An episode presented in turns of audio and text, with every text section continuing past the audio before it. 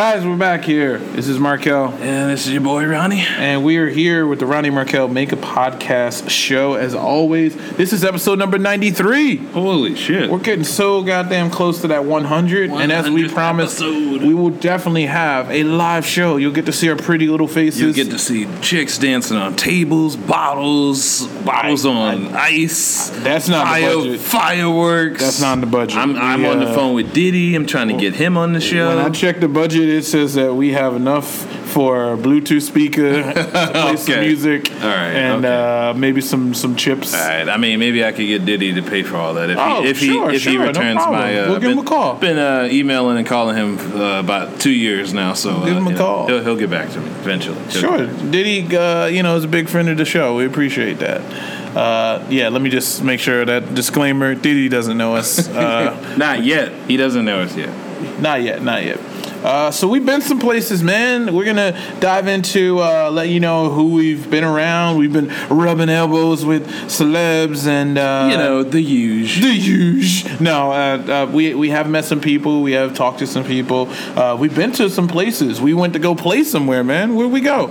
Uh, we were in my bedroom playing video games. I, I what? I've never been in your bedroom. That's fucking Oh, weird. wait, man. have you? No, I've never been in your bedroom. Oh wow, That's okay. fucking weird. That's- You've never been in my bedroom. That's No. like But we really went to Play NYC in New York, a uh, wonderful video game conference, uh, uh, com- convention. I say conference.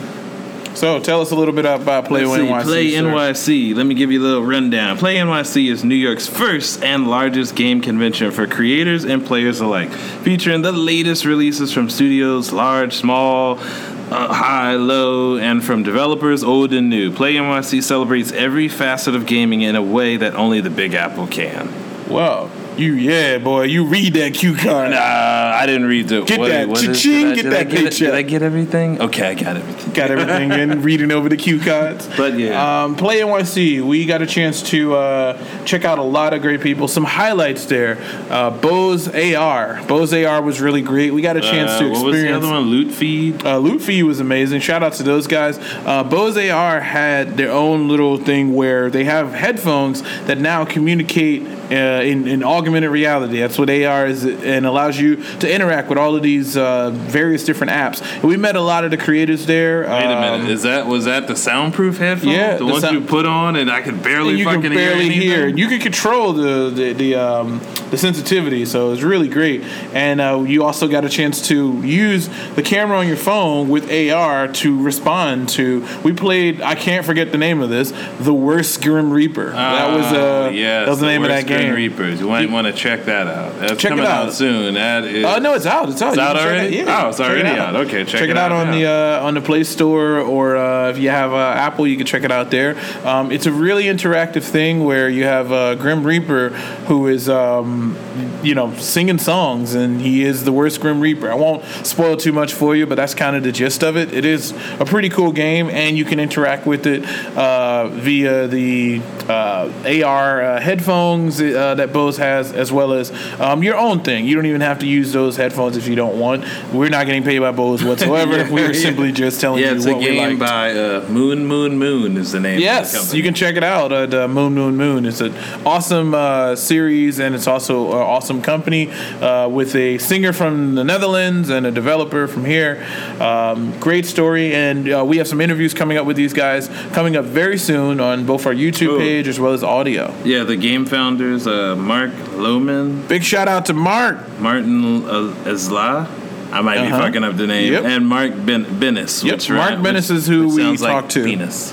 wow. No, That's sorry, but Mark Bennis. Mark Bennis, yes, uh, it's a B in front of the word instead of penis. Um, oh, wait, wait, shouldn't it be pronounced uh, Venus then? Oh, maybe it is Venus. Mark Venus? It might Mark Venus. Mark Venus. Sorry, you the Mark. man. You the man. We love Mark. you. We we uh, we got a chance to you. You gave us a cool demo. You gave us a lot. Uh, you can actually see Mark also in our highlight video, which is on our Instagram. Uh, channel as well. But Play on NYC in a, in a whole, we can't forget about the big guys who had like the huge booth there, which was the Insanity guys. Oh my god, yeah, the swim, swim, Swimsanity, yes. that was freaking amazing. Uh, it, it is also a game that is available on all platforms: uh, N- uh, Nintendo, Nintendo. Uh, the Switch, um, and PS4, Xbox. Uh, really cool, awesome game. Very much plays to me when I got a chance to play the demo. You'll also be able to check out that video very soon on our channels. Um, I got a chance to play the demo and go through it, and it felt to me a lot like not in the controls, but the concept. It felt very much like Smash Brothers. So if you're into that kind of game, but if you want to be undersea and unleash your insanity, it seems like. Or actually, I'm sorry. Uh, one of the games that I loved growing up and I still love to this day, Power Stone. If you know what the fuck I'm Oh, talking man. about, Power Stone. you just brought me back to Dreamcast. Jesus, Dreamcast, man. You're running around the stage basically trying to collect these gems to build up to this moment where you just unleash all hell Now on I'm gonna the have to go find this. Damn yeah, thing. man, I need to find that Dreamcast. Listen, shout out, big big uh, moment out there for uh, Sega. If you can give me, forget about the PlayStation Mini with the special games in it. Give me a Dreamcast. That was the the Dreamcast system. Mini. Yes, give me a Dreamcast Oh, that would Mini. be amazing. that would be amazing. Crazy Taxi. Um, there was uh, what was it Nightmare? It was a game. It was like a zombie game. Ah, so many a lot titles. of good stuff. Sonic, you name it. You can make that. know, We're putting that uh, out there in the world, guys. One funny thing about I think that I wasn't knowledgeable until we went to play NYC was the fact that there are all these uh, indie developers that are making games that are on these platforms. I was under the impression that Nintendo and PlayStation they just have all their own people doing this, like in one giant room, like making me a game, and they're like, okay, sir. Nah, like, man. You know, I didn't know that, so that's kind of cool. I mean, it's like anybody out there who's a creative or wants to create something can make a game. How cool is that? We live it. That is very cool. We live in a society of D- DIY. You can do it yourself in this age, uh, just like we're doing here. Uh, we're you know creating our own podcast, uh, talking with you guys, and you know sharing uh, what we're doing and all of the the news that's coming up uh, from movies, TVs, comics, all around uh, the world of pop culture. Say that three times fast. all around the world of pop culture. Uh, so, uh, Play NYC was amazing. We met a lot of great people there. Loot Feed, want to tell you real quick about those guys. Uh, they stood out because they literally have developed a way, exclusively for Microsoft and Xbox, for you to save money uh, While- by, while, while playing, playing video, video games. games. Yes, you heard me correctly. They connect it to your account and they allows you to save money by playing video games. Not gonna tell you anymore. Just go check out Loot Feed online. You can Google it and check it out. So It's legit. it is it is legit for sure. Um, and We we don't even need a lot of money to do it. not at all. You can start as low as 25 cents. Uh, once again, these are no shameless plugs whatsoever for these companies. these were just guys that we enjoyed uh, while we went to play NYC. There was a lot of other great companies out there. Uh, there were a lot of, in, in, we met up with Unreal Tournament. We saw some of their developers. Uh, we saw a lot of Create Games. Um, there was one board game that was very interesting, had an interesting title. Didn't get a chance to play it. Inequality uh, Opoly. Uh, Yeah, I it think I was saw like- that too. Yeah, Ine- inequality. I believe. You guys got to look this up for me and you know shoot us a message and tell me a little bit more about it. Or if you guys are the creators of it and you want to shoot us a message, you can check us out through Gmail, Ronnie Markel at gmail.com Check us out on the Twitter, Ron Mar Podcast. or uh, Ronnie Markel Podcast on uh, Instagram. You can definitely uh, check us out there and send us a message. Uh, we do reply, uh, so definitely check us out Some- and let us know No, like exactly uh, you know what this game is about. And hell, you know what? We might even do a live show. We get a chance to play that game. If you provide the game, the table, and the place, we'll show up and we'll play the game with you guys. You know, making sure that inequality doesn't live anywhere. That's my soapbox moment for the show Play the game. we shall play the game. Uh, in terms of Hollywood news and some celebrities that I did get a chance to talk with and uh, rub a little bit of elbows with, uh, going on a little bit of press tour with a couple of these guys uh, as they promote different shows. Uh, Kirsten Dunst is actually promoting a new show that she has, um, which is I believe called uh, "Creating a uh, Creating a God in Florida." Wait, wait a minute. You got to meet Mary Jane? I got to meet Mary Jane, the original Mary Jane, my man, Kirsten Dunst, man, and I got a chance to talk with her. And you're going to get a chance to hear that clip coming up in a very uh, uh, future bonus episode uh, where I got a chance to talk to her about. Whoa, whoa, whoa! You ain't even let me hear that yet. I, I'm just saying, you you should have listened to it already. I, I, Oh, it's, wow. it's, you're missing out. Okay. Uh, but for our audience out there, you're going to get a chance to hear a short little conversation that we had revolving around a project of her of her own that she would love to return to. So she's been, uh, as you already may know, Kirsten Dunst has been acting, as she said, from the age of three all the way up until now, where she's a parent of her own. And it was a project that you know we talked about, and it was a great question, a great conversation, and it was just a lot of fun. You know what I know what I would like to see? I'd like to see Kirsten Dunst versus Zendaya in a ladder match. The winner is the reigning defending champion Mary Jane. I dig it. I dig it. I think that's a, a good idea. I think probably Zendaya might win, um, just based on like her karate moves and stuff. She knows martial arts. No, that was it. But it would be Oh, kind of cool uh, if she did, right? Like, no, she doesn't. Got to throw a monkey wrench in there somewhere. Maybe somebody else shows up who always wanted to be Mary Jane and kills them both. Or uh, what's her name? Who played uh, Gwen Stacy in uh, that? Oh, that was uh, uh, Bryce Dallas Howard. Yeah, she can jo- show up and be like. I don't need this shit. I have Jurassic World and I have all of these other great projects. Oh, so- you know what? She can show up dressed as Spider Gwen. Ooh, we never got a Spider Gwen over there. But thank you, uh, uh, Bryce Howard, for uh, giving us that moment there of, uh, you know, your own twist on Gwen Stacy. Personally, for me, Emma Thompson in live action was my favorite Gwen Stacy so far. And then, of course, the top of all Gwen Stacy has to go out to uh, Gwen Stacy from Spider Verse. Uh, yeah, that was that was just an amazing performance, and can't wait to see more sequels coming from that. Uh, besides that, at the same studio that we went to over there, because it was a nice uh, press junket of different celebrities um, advertising for their stuff, saying, Yeah. "Please come Yeah. watch my shit." Yeah, he decided to just go out without me, guys. So I didn't get to meet Kirsten Dunst His or any punk of that ass is back in Jersey. I was over in the city rubbing elbows with uh, big celeb. So I also got a chance to meet Ronan himself, Mr. Lee Pace. Yeah, dude, could you tell him that he sucks? no, Oh, we had a whole episode No, about I'm that. kidding. yeah. Like he, he doesn't suck as an actor. Just as just the character of Ronan. Ex- Yeah, the character of Ronan uh, is decent, as I talked about before, uh, and I it was fun talking with him. Uh, he was a really cool guy. Signed a lot of pictures for everybody. Took a lot of pictures. Um, very well dressed guy. Um, you can check out the interview on uh, AOL Build.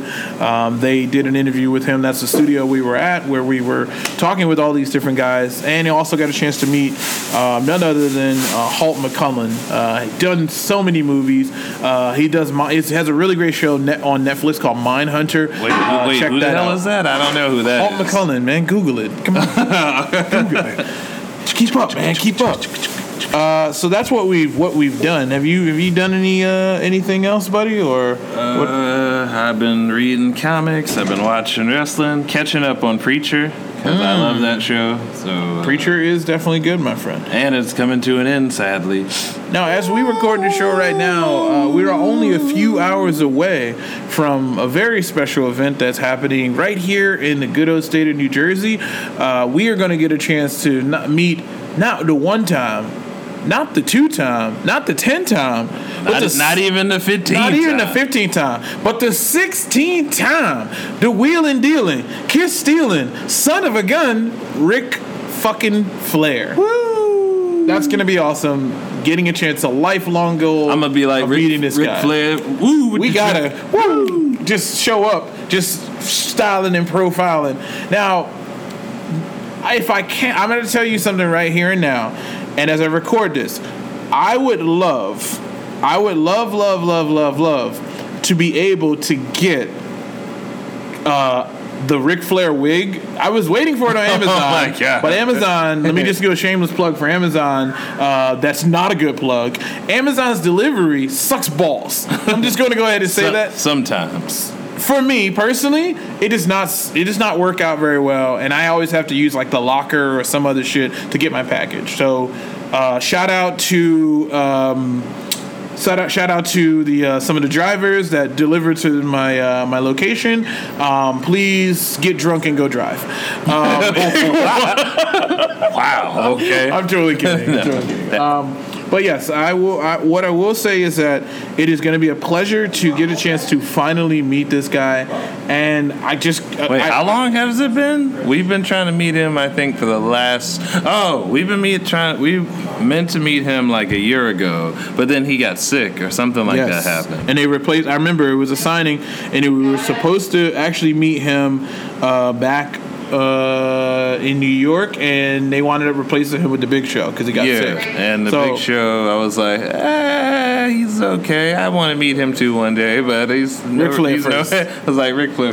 But oh yeah, what I was saying, I, I, I if I can, as I sit here right now, if I can go to my local costume shop or or Party City, all I need is the wig. I have the shades, and I'll show up there with a nice suit straight from the thrift store. I mean, Uh, you got one day, so you Got one day to do it, out. man. I can figure it out, and I just want to show up. Woo! Listen here, brother. This is a Armani suit. When you look inside of it, it's custom made. I feel like I'm just gonna be more like SpongeBob, like, hi Ric.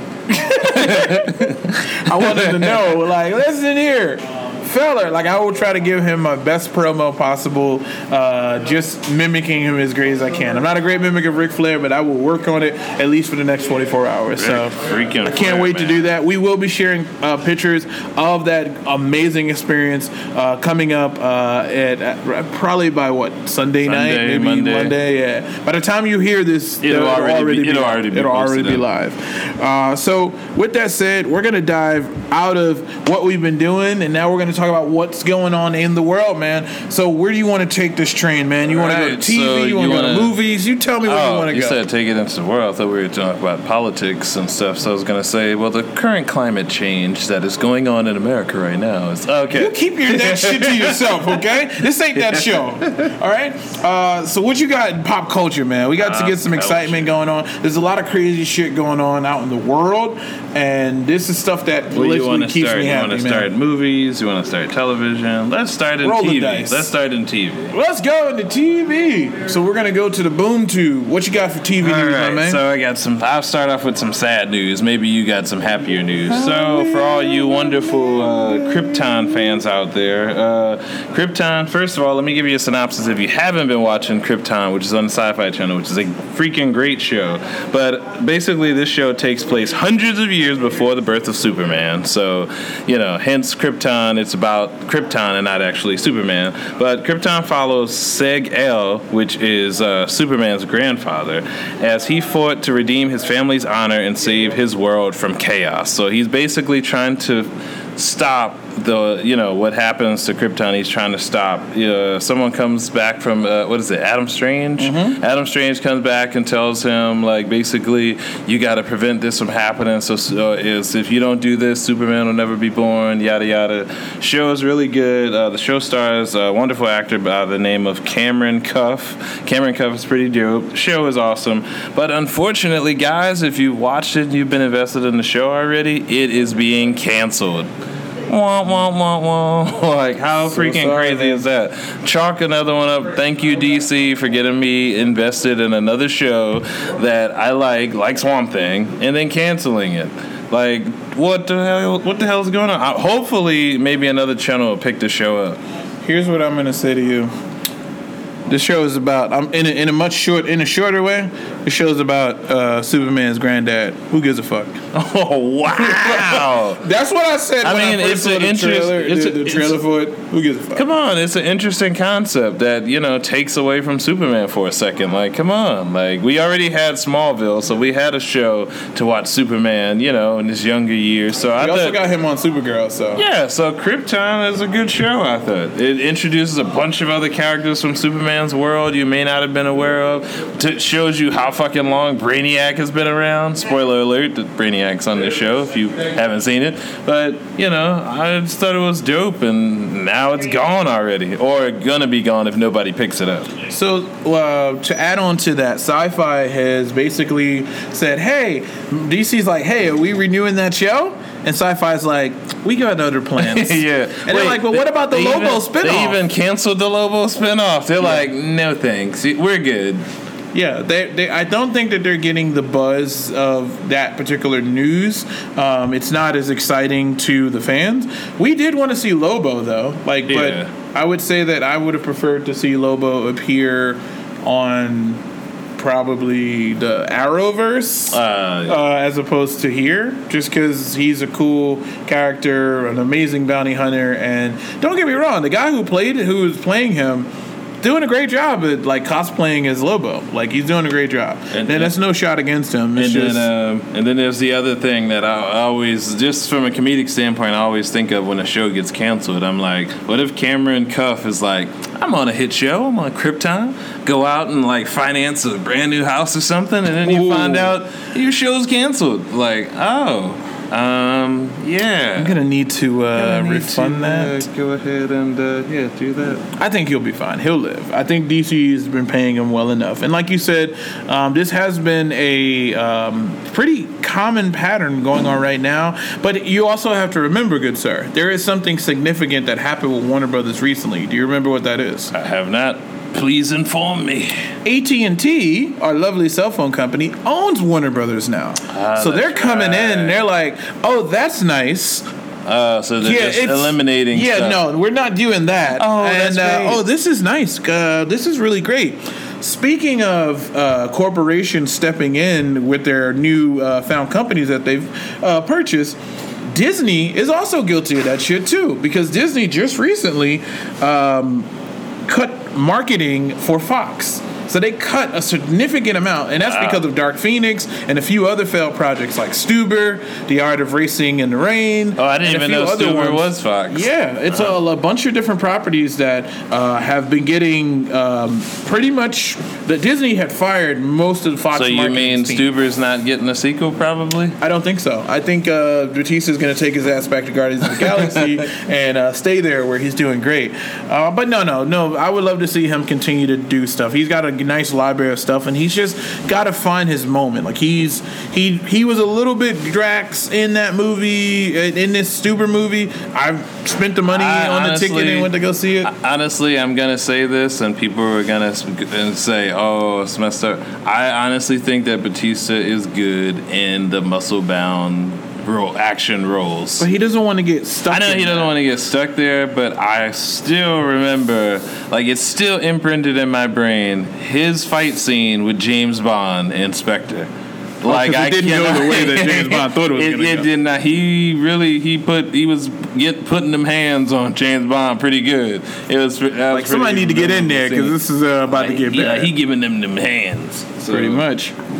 Yeah, but so uh, Fox has, has gone in and uh, as well as like how AT and T is doing, they've gone in and made some changes based on okay, we own you guys and like we're seeing the numbers and shit's not going the way that we want, so we want to make sure we get our investment because if anybody remembers, they spent almost three figures in the billions to get. Uh, I'm sorry, they spent two figures in the billions to get Fox. Oh yeah. So they're not trying to play They around that, with this fail. When I return on our investment. We need return on investment. Now we know they're going to get their return on investment when it comes. Didn't they already get that from Endgame? Well, yeah. like, well, we're going to talk about that. There's, there's definitely some news there about. I'm like, how much? Damn, Disney, how much money can you make? Well, let's. if- I'm glad you asked that question, Ronnie. Uh, how much money can Disney make? Well, Disney, good sir, has just joined an elite club all by their fucking self. They just made history that no other company has done. Okay. In the year 2019, Disney has five films that have hit a billion dollars. Disney has made a billion dollars In in, in one five year. movies in one year. So what? you're and Star Wars hasn't even come out yet. So what you're saying to me is Disney can't be like, sorry, we're broke, we don't got it. they never talk about being broke. There is no such thing. They Like don't know that, it's like that rich uncle. You're like, hey, can I have ten bucks? And he's like, Yeah. sorry, I don't have it. exactly. It's it's it's more like, uh, sorry, I don't want to support that. That's literally what you can say. You can't say you don't have it. That but is, five uh, billion dollars. So let's go, let's go through the From five a company, here. wait a minute, from a company that was on the verge of bankruptcy years ago. How fucking awesome is that? Five billion. Wait, that's five billion dollars. That's not even just from like. Okay, we got Captain Marvel, billion dollars. Okay, ready? Endgame, of course. That made that's the highest grossing movie of all Of all time. time right Over now. close to For, three for billion. about 10 years till, Okay? till Avatar 3 or 5 takes it back. Aladdin, uh, Aladdin hit a billion dollars. Now, let me take a quick moment to go. Hey, Give an applause for Can we Aladdin, give it 'cause applause for that? No one's because talking about nobody's that. talking about the fact that that hit a billion, and even uh, Mena Massoud is actually been talking about that on his social media. Like, listen, man. I don't know what's going on with Disney. I don't know what's going on with the people marketing in marketing, but they're not pushing the fact that this movie has reached a billion dollars. It's a part of the billion billionaires uh, club, and of course, Lion King as well as um, also hit a billion Eh. dollars as well. The, the new live action remake, and of course, Toy Oh, Story, Toy Story, because Toy yeah. Story was amazing. Toy Story 4. Now, finally, I hope that that's it for that saga. I think that, that I think that's a good send off. Maybe Send not. Maybe not make any more. So now Woody Let's is not. all out, out in the world, you know, exploring, just finding random. So you kids. think they're gonna make another one? Because I feel like uh, I just don't want it to get. Uh, it's funny. I don't want it to get dragged through the mud, but the Toy Story films are written so freaking well. Yeah, So you're like, oh, fourth one for what? And then you see it, and I'm like, The God, fourth one got me at home sometime going, Hey, God, we get a kid. We get a kid. Yeah. We get it. We get a kid. I'm gonna tell you something right now. And I said this before in my Toy Story review. Toy Story 4 got me in tears in like the first five minutes with him playing with the. They got real serious. It got him like going through the motions of him playing with the kid, the kid, and I'm just sitting there as they're going through the history of Andy, and I realize I've gone through like my childhood and to adulthood with Toy Story. Like Oh, this you shit know, has funny. gone through I, I was thinking different. I was thinking more like, They've taken a lot of my money. I mean, you didn't think about it when you were younger. You know, it's just like now you're younger, but you think like I know I was a teenager and an adult when some of those movies came out. Like So literally- taking my money. A lot of my literally money." what they're saying, and this is just this amazing that Disney owns this as well, is that Disney right now, literally their executives and the people who are at the top right now can literally dive in a, a fucking bank like Scrooge McDuck and swim around in this their money. This only also tells you that like what could Disney like besides the live action movies and stuff. What else can Disney get into, or what can they want to do? Whatever they want to do. Whatever they want to do. Listen, Disney and this, I'm a, I, I want you to realize this, and we'll get off the Disney train for a second. Disney has literally, in this year alone, made the GDP, which is the gross domestic product, which is the the most the, the, the money for the entire country. They've made more money in this year from from five movies than most countries make in a 10 year time span.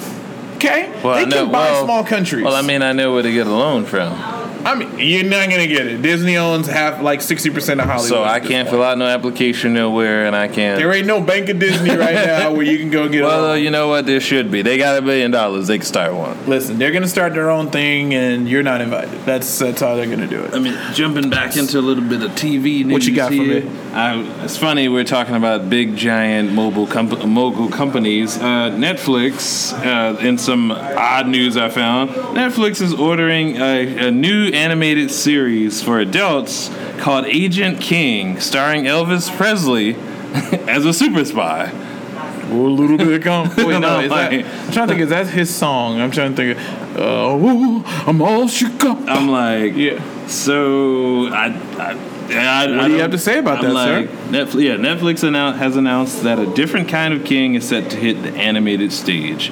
I mean, it is good that they're and they this this project, by the way, is I, I believe his daughter. Uh, what's her name? I forget her her name. Uh, Lisa Marie Presley. yeah, I believe she has something to do with this project. So you know they have the blessing of of her to to bring this project forward. She owns the uh, the whole estate in that sense. Yeah. So I think it's good. I mean, it, they're mixing it up. Another formidable stamp to keep the King legacy alive.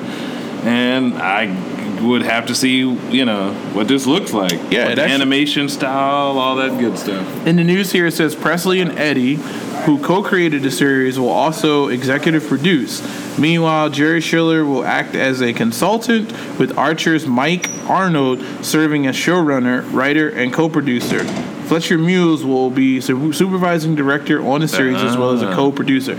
I like to hear Mike Arnold's name from Archer because Yeah, Archer is a Archer. hilarious show. Okay, so, So- maybe it'll be maybe it'll be pretty good. if it's gonna be an adult show and it's gonna be have humor, I'm I'm all for it. And with people like, uh, I mean, come on, we got Harriet Tubman, var- vampire, Vampire hunter, vampire killer, you know, or something like that. I would love to see new ideas with properties that we know. So, uh, kudos to them. And Netflix uh, seems like they can do no wrong at this point.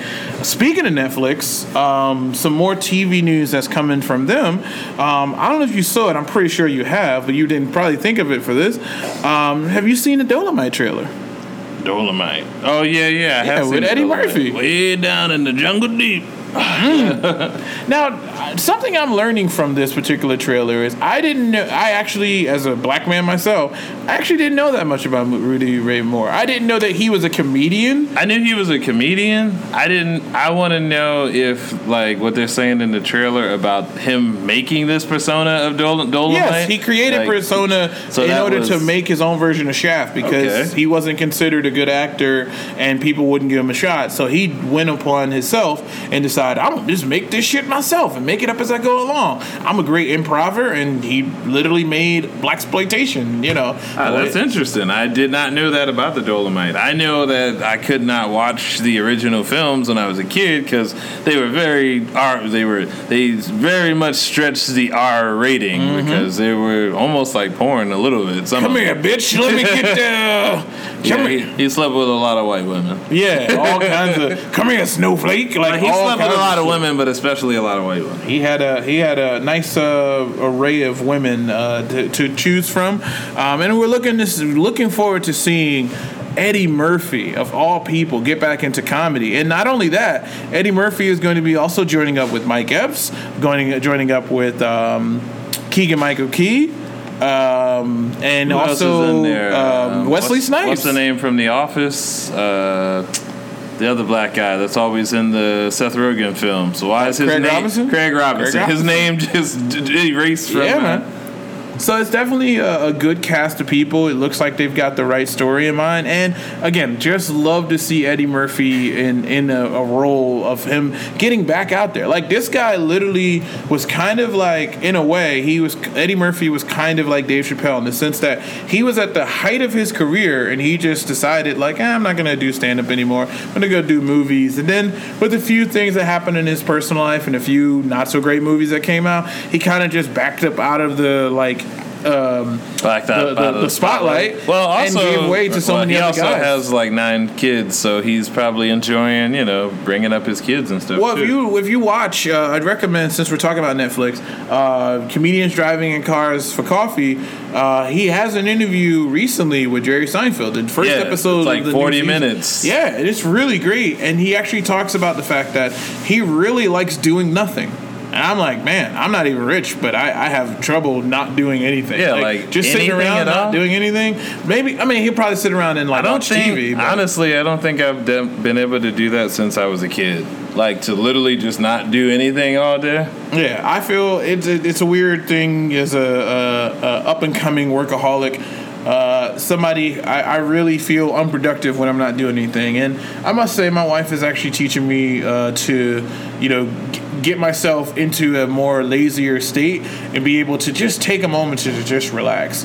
But uh, with that said, um, I'm looking forward to I seeing feel the like we- you know what's, Uh, what's crazy with all this news we talking about? I feel like we keep going back and forth from Netflix and Disney because the news I have next is more Disney news. Holy shit! What you got for us? All right, so for this, um, so there is a rumor that Ewan, Ewan McGregor is in talks to reprise his role as Mm. heard about Obi Wan Kenobi for a new Disney series. Now, this is right now. This is just speculation that he's in talks, but you know, I mean, a lot of times I feel like when it's all over the place, it's probably a little more than in talks. I'm gonna tell you like this.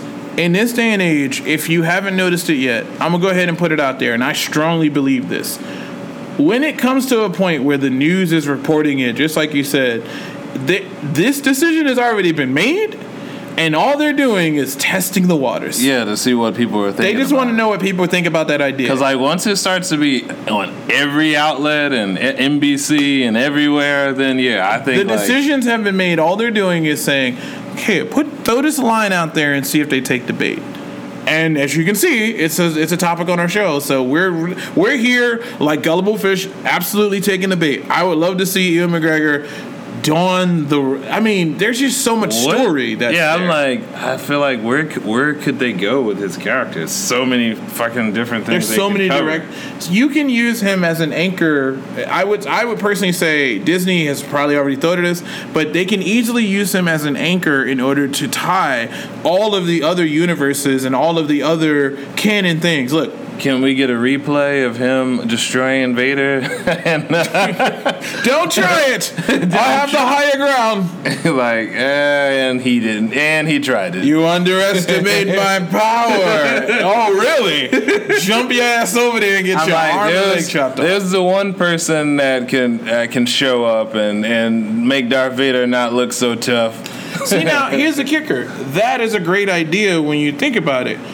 Going back into his past after that point in time, you can literally do a dual situation because by the end of episode three, he's if we pick up right where episode three and Clone Wars and all that stuff happens. Yeah, if you want to. If you pick it up from that point, that means that this show's protagonist could, oh, I'm sorry, antagonist could easily be Vader because it, he literally is And existing we at could the same we time. could also see like the repercussions of what that caused for uh, Kenobi because like Absolutely. he, you know, he didn't actually want to do what he had to do to Anakin. So Correct. you know, you get to see him in being a badass Jedi when the good. Basically, if, if anybody knows the storyline between after Episode three going into the new episodes or the episodes of Luke Skywalker, the bad guys win for a long time. Oh, yeah, long like they're time. you know, they, You know, they, the empire pop- popped into rises. My, just popped into my head for what if, and I don't know if anybody's ever done this before.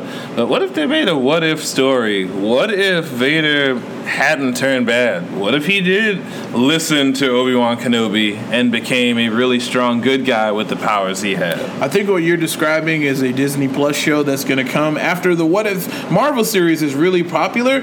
I'm guarantee you that they're going to be like, like, well, why don't we do be- What If of our other properties? That would be something interesting to see. Like, what if Vader turned out good? You know, it's the same thing like Superman. Like, what if Superman would have? Well, we have that now. It's called Brightburn. But Yeah. it's Yep. like, but like, you know, what if Vader?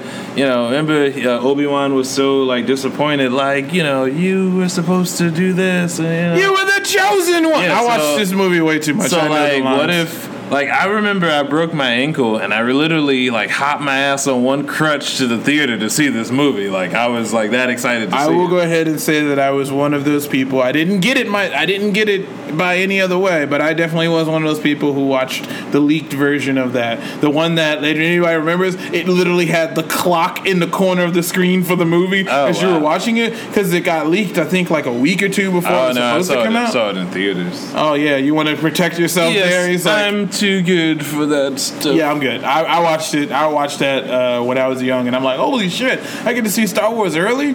So uh, shout out to those uh, pirators who were out there uh, doing doing doing the uh, the Lord's work there. uh, with that said, um, I have some more TV news. What else I got here? It looks like.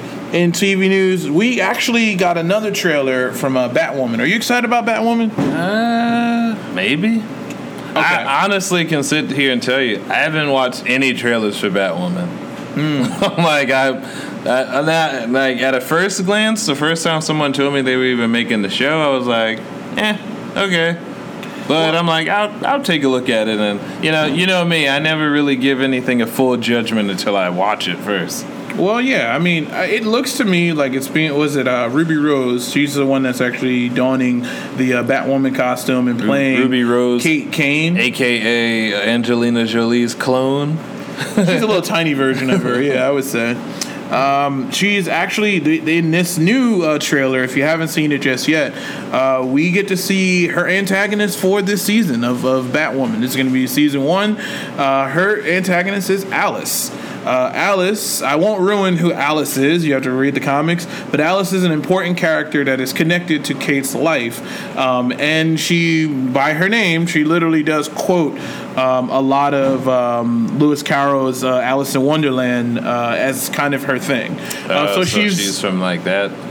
I would say that in essence, she's if you think about it, her rogues gallery is very similar to that of Batman. It's just a reverse of a lot of different things. She's literally like the Mad Hatter, except Ah, for okay. she's has some connection directly to like the Mad Hatter was just some fucking dude, Ah, man. and that had no connection. It would Bruce. just be hilarious if, uh, bless this legend, but if they did a parody of like Tom Petty's video, "Don't Come Around Here No More." You know, it has the whole Alice in Wonderland theme. That'd be Mm-hmm. Oh, hilarious pull, if he did. man. If he did that, if they did that, if she told Batwoman like, "Don't come around here," no, that'd be hilarious. That'd be interesting. I would, love to see that.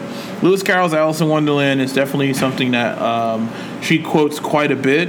Um, if you check out the uh, Birds of Prey show, I believe she's also supposed to appear in that as well. So it seems In to the me. movie, Well, no, she appeared in. Uh, I'm sorry, she appeared in the 2000 Ah, Birds of Prey show. okay. Um, so if anybody you know remembers her, or if you're a big fan of the Batwoman series and you know exactly what I'm talking about, um, it was great to see that they've released uh, footage of showing exactly what she looks like. She doesn't look exactly like the comics. Um, but it's you know again everything doesn't have to look exactly the same. We're not everybody's not making Watchmen. You don't have to make exactly the same thing. But Yeah. um, I, speaking of Watchmen, I'm very much looking forward to that HBO one. That shit looks amazing. Uh, we talked about that in a past episode, but definitely check out that trailer and Batwoman's trailer if you haven't already.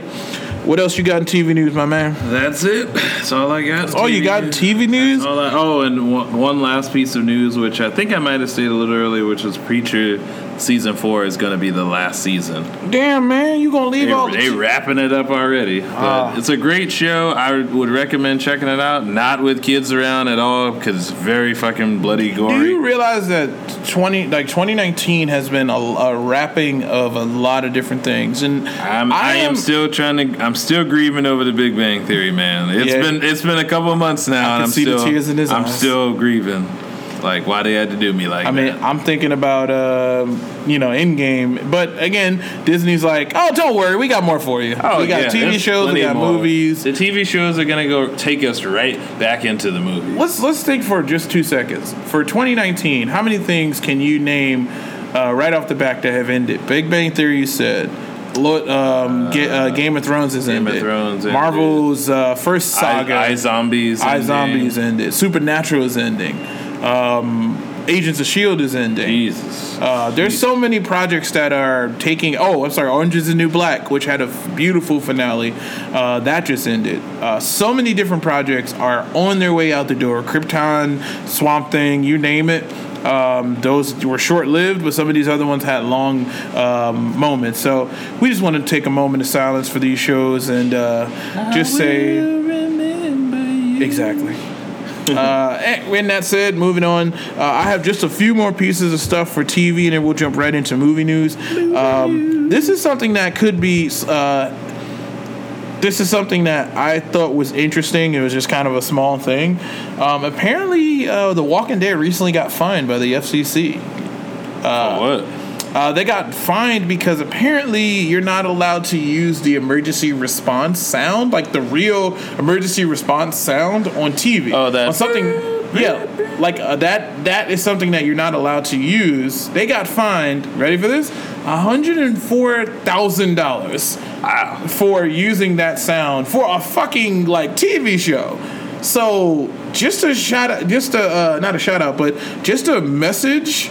Don't do that shit again, please. that's a lot of money. I mean, for them, it's nothing, but What do they do with that money? You ever wonder what do companies do with the money when they find employees or they find like what do they do with that? Buy Is that- beach houses, Is that man. literally just free money? It's like well, I would love to know. Okay, what are you gonna do with that hundred four thousand? Are you gonna invest that into homeless shelters? Are you gonna invest that? I'm into give you a scenario right now. When you say that, the FCC right now, somewhere as they're they're listening to this show, Uh, hopefully in a Is- conference is, room. is laughing hysterically. No, they're not laughing. Well, they're gonna laugh hysterically after they take their face out of the coke. Because they're all gonna be like, ah, we bought this coke here. We got all this powder all over our faces right now. Oh wait, what does he say? It's like, oh, that Ronnie, he's funny. Uh, You think they who have- else are we gonna? You think they have to buy it? I don't. Think Oh yeah, that's right. They're FCC. shit. Probably got some guys at the bureau just like, Yeah. what kind of powder you got? That's some good shit. Like they're pretty high powered. I don't know. That's uh, it's craziness. Speaking of cokeheads, um, no, yeah, no. that's, that's an interesting segue. Um, Sony, your favorite guys, are developing new TV shows. Ronnie, are you ready? Oh yeah. Ooh. Oh wait, TV shows. Okay, maybe, maybe. All right. I thought you meant movies. Yeah, Ronnie sounds excited. They, I'm- they I'm shouldn't. I'm, I'm if pulling him in. If there's anything with uh, to do with superheroes, they shouldn't do that. But move, but Oh. TV, you know, TV is cool. TV Sorry can be to good. disappoint you, Ronnie, but they're Oh wait, actually- you won't disappoint me. They'll just, just They're actually digging into now. You realize the fact that they still have ownership of Spider-Man, Oh yeah, I know. so they are developing Spider-Man related television. Oh, they can do that. I mean, it doesn't mean it's gonna be good. but, I mean, they got lucky. All right, they got lucky with Spider Verse. All right, You mean the Oscar-winning got lucky with? Spider Verse. All right, let's slow down.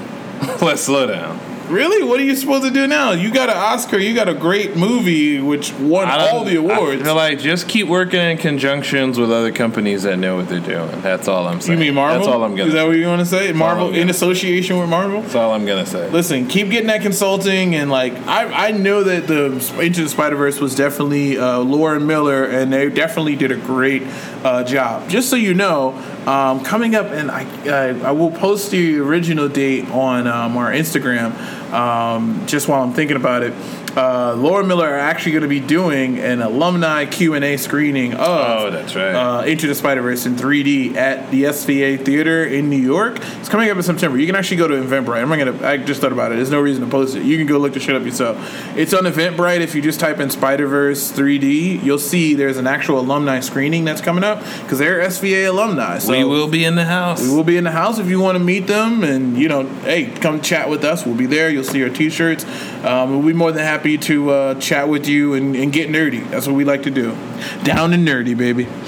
Uh, so what else we got in TV news? Uh, Tommy Davidson, uh, fan of the show and a good friend of the show, uh, we got a chance to interview him at Tribeca. Has just announced something that I don't think a lot of people know are coming to the Disney Plus app.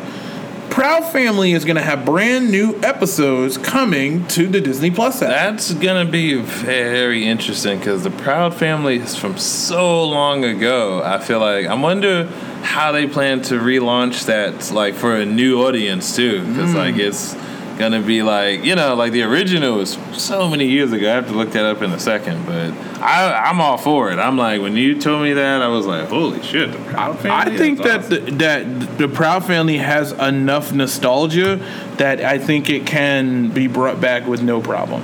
Uh, Proud Family actually came around in the year 2001. yes, that's what, I knew Uh, that. so it's like- almost 20 years So- since. Uh, So some of the youth today that are watching these Marvel movies and stuff didn't even exist. So yeah, it's in the works, and uh, K- uh, Kyla Pratt is uh, also on Black Lightning? Oh, that's right. Yeah. So- Wait, no, is that? Yeah, that's one one of the girls. She's no, on Black Kyla Lightning. Pratt is she? Kyla. No, you're talking that that girl on uh, there is China. You're you're thinking of the wrong. Wait, stuff. no, I think that's They look on- very one of the same people. They look very similar. Her like Kyla Pratt, Ah, wait, Keke Palmer, and Oh, China look okay. very So very I- similar. I might be stereotyping right now. I just don't know what to My say bad, you, man. My bad. I'm just. we all don't look alike, Ronnie. We all don't look alike. Uh, yeah. So we, we Kyla, uh, Kyla Pratt is uh, looking to have signed on for this project as well, and of course Tommy Davidson. Let's see if we can get Whoopi Goldberg to come back and a few other people. Like I'm looking forward to the full. If you're gonna pull some shit back from the crates, I need everybody on board. Oh, definitely. Get, bring everybody back on board so that way this can be done right. Um, and then the last piece of TV news, um, which will slide, take us right into movie news. Uh, you remember the guy named Martin Freeman? Yep. He was in a little movie. Uh, He we was in a little movie series. I think he was in the Lord of the Ring movies. yeah, I think, yeah, I think yeah. that they weren't that big. you know, they were they small, weren't that popular. small fry things, you know, uh, nothing big.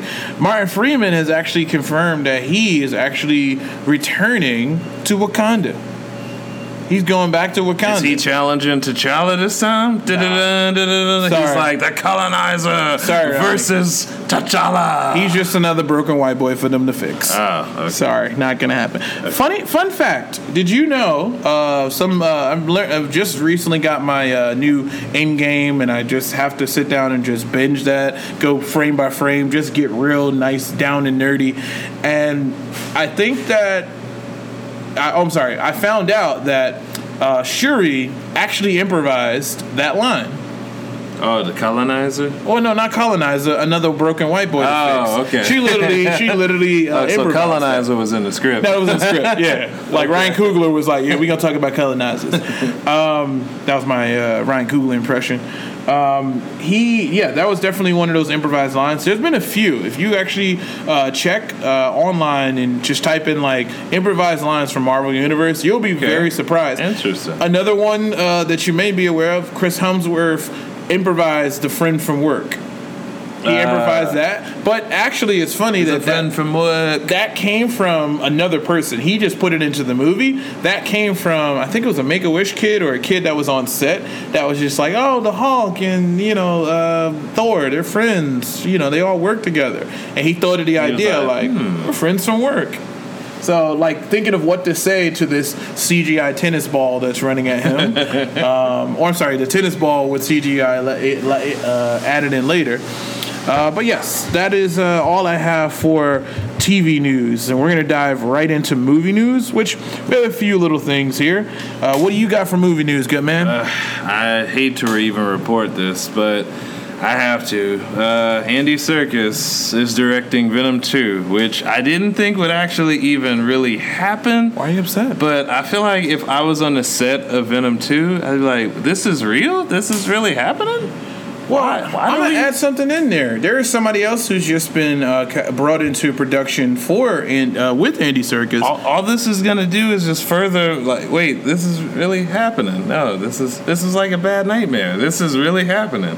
You did, did they Venom did did anybody else see the first one? I think what they saw was the box office, Ronnie. I think that's what they saw. The box But it office wasn't a "Let's good sequel." movie at all.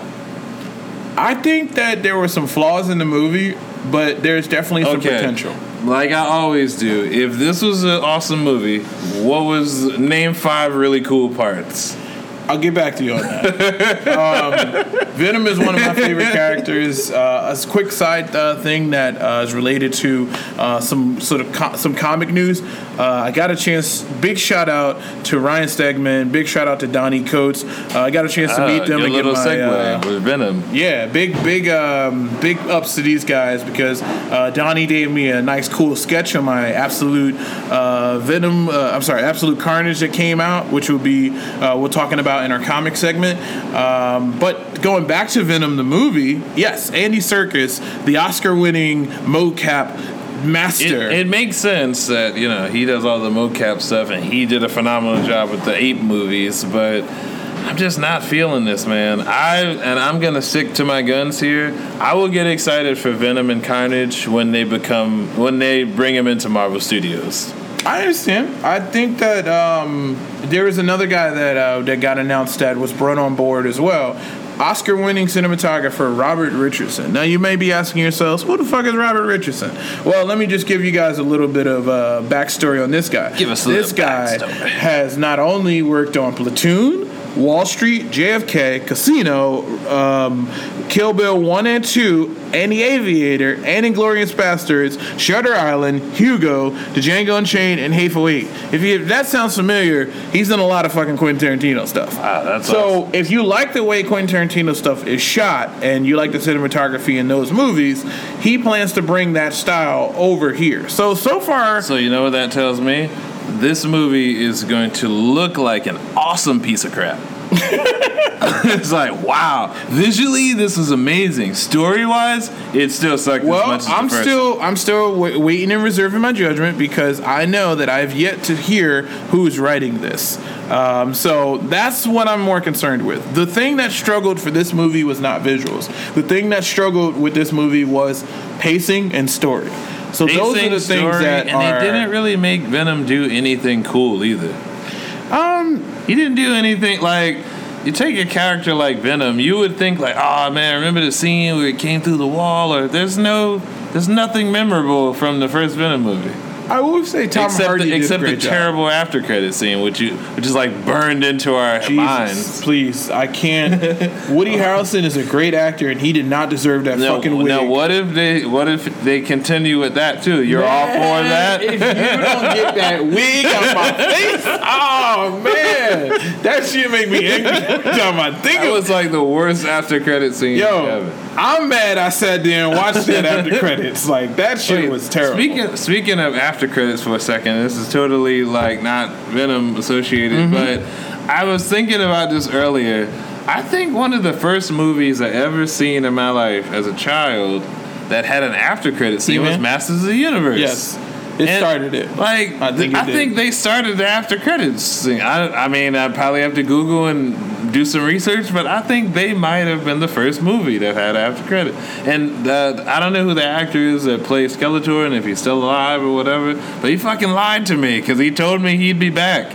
You know, I waited for a couple years for him to come back, and, he he, never never, came back. he never gave us a sequel. So, Dolph Well- Lundgren and you guys, if you want to put a sequel together for Ronnie, I'm all Wait, for you it. don't know that they're already making another Masters of the Universe? It comes out in No, they're, 2021. they're making another one. I don't know. I don't know. Like other than I think they announced like who the main actor guy that was playing He Man, but that was like all the details we got at that point. But think about it for a second. Wait, Masters of the Universe. You know for a fact uh, the guy's name is uh, Frank Langella. Uh, that's the guy who basically told you he'll be back It never came back, Ronnie. So sorry about that. Is he still still living? He is still with us. He, He is 81 lives years in old. Bayonne, New Jersey. Oh my God, we can actually look him up. All right, there we go. Gonna- Maybe. Hmm. Maybe Stay tuned, ladies and gents.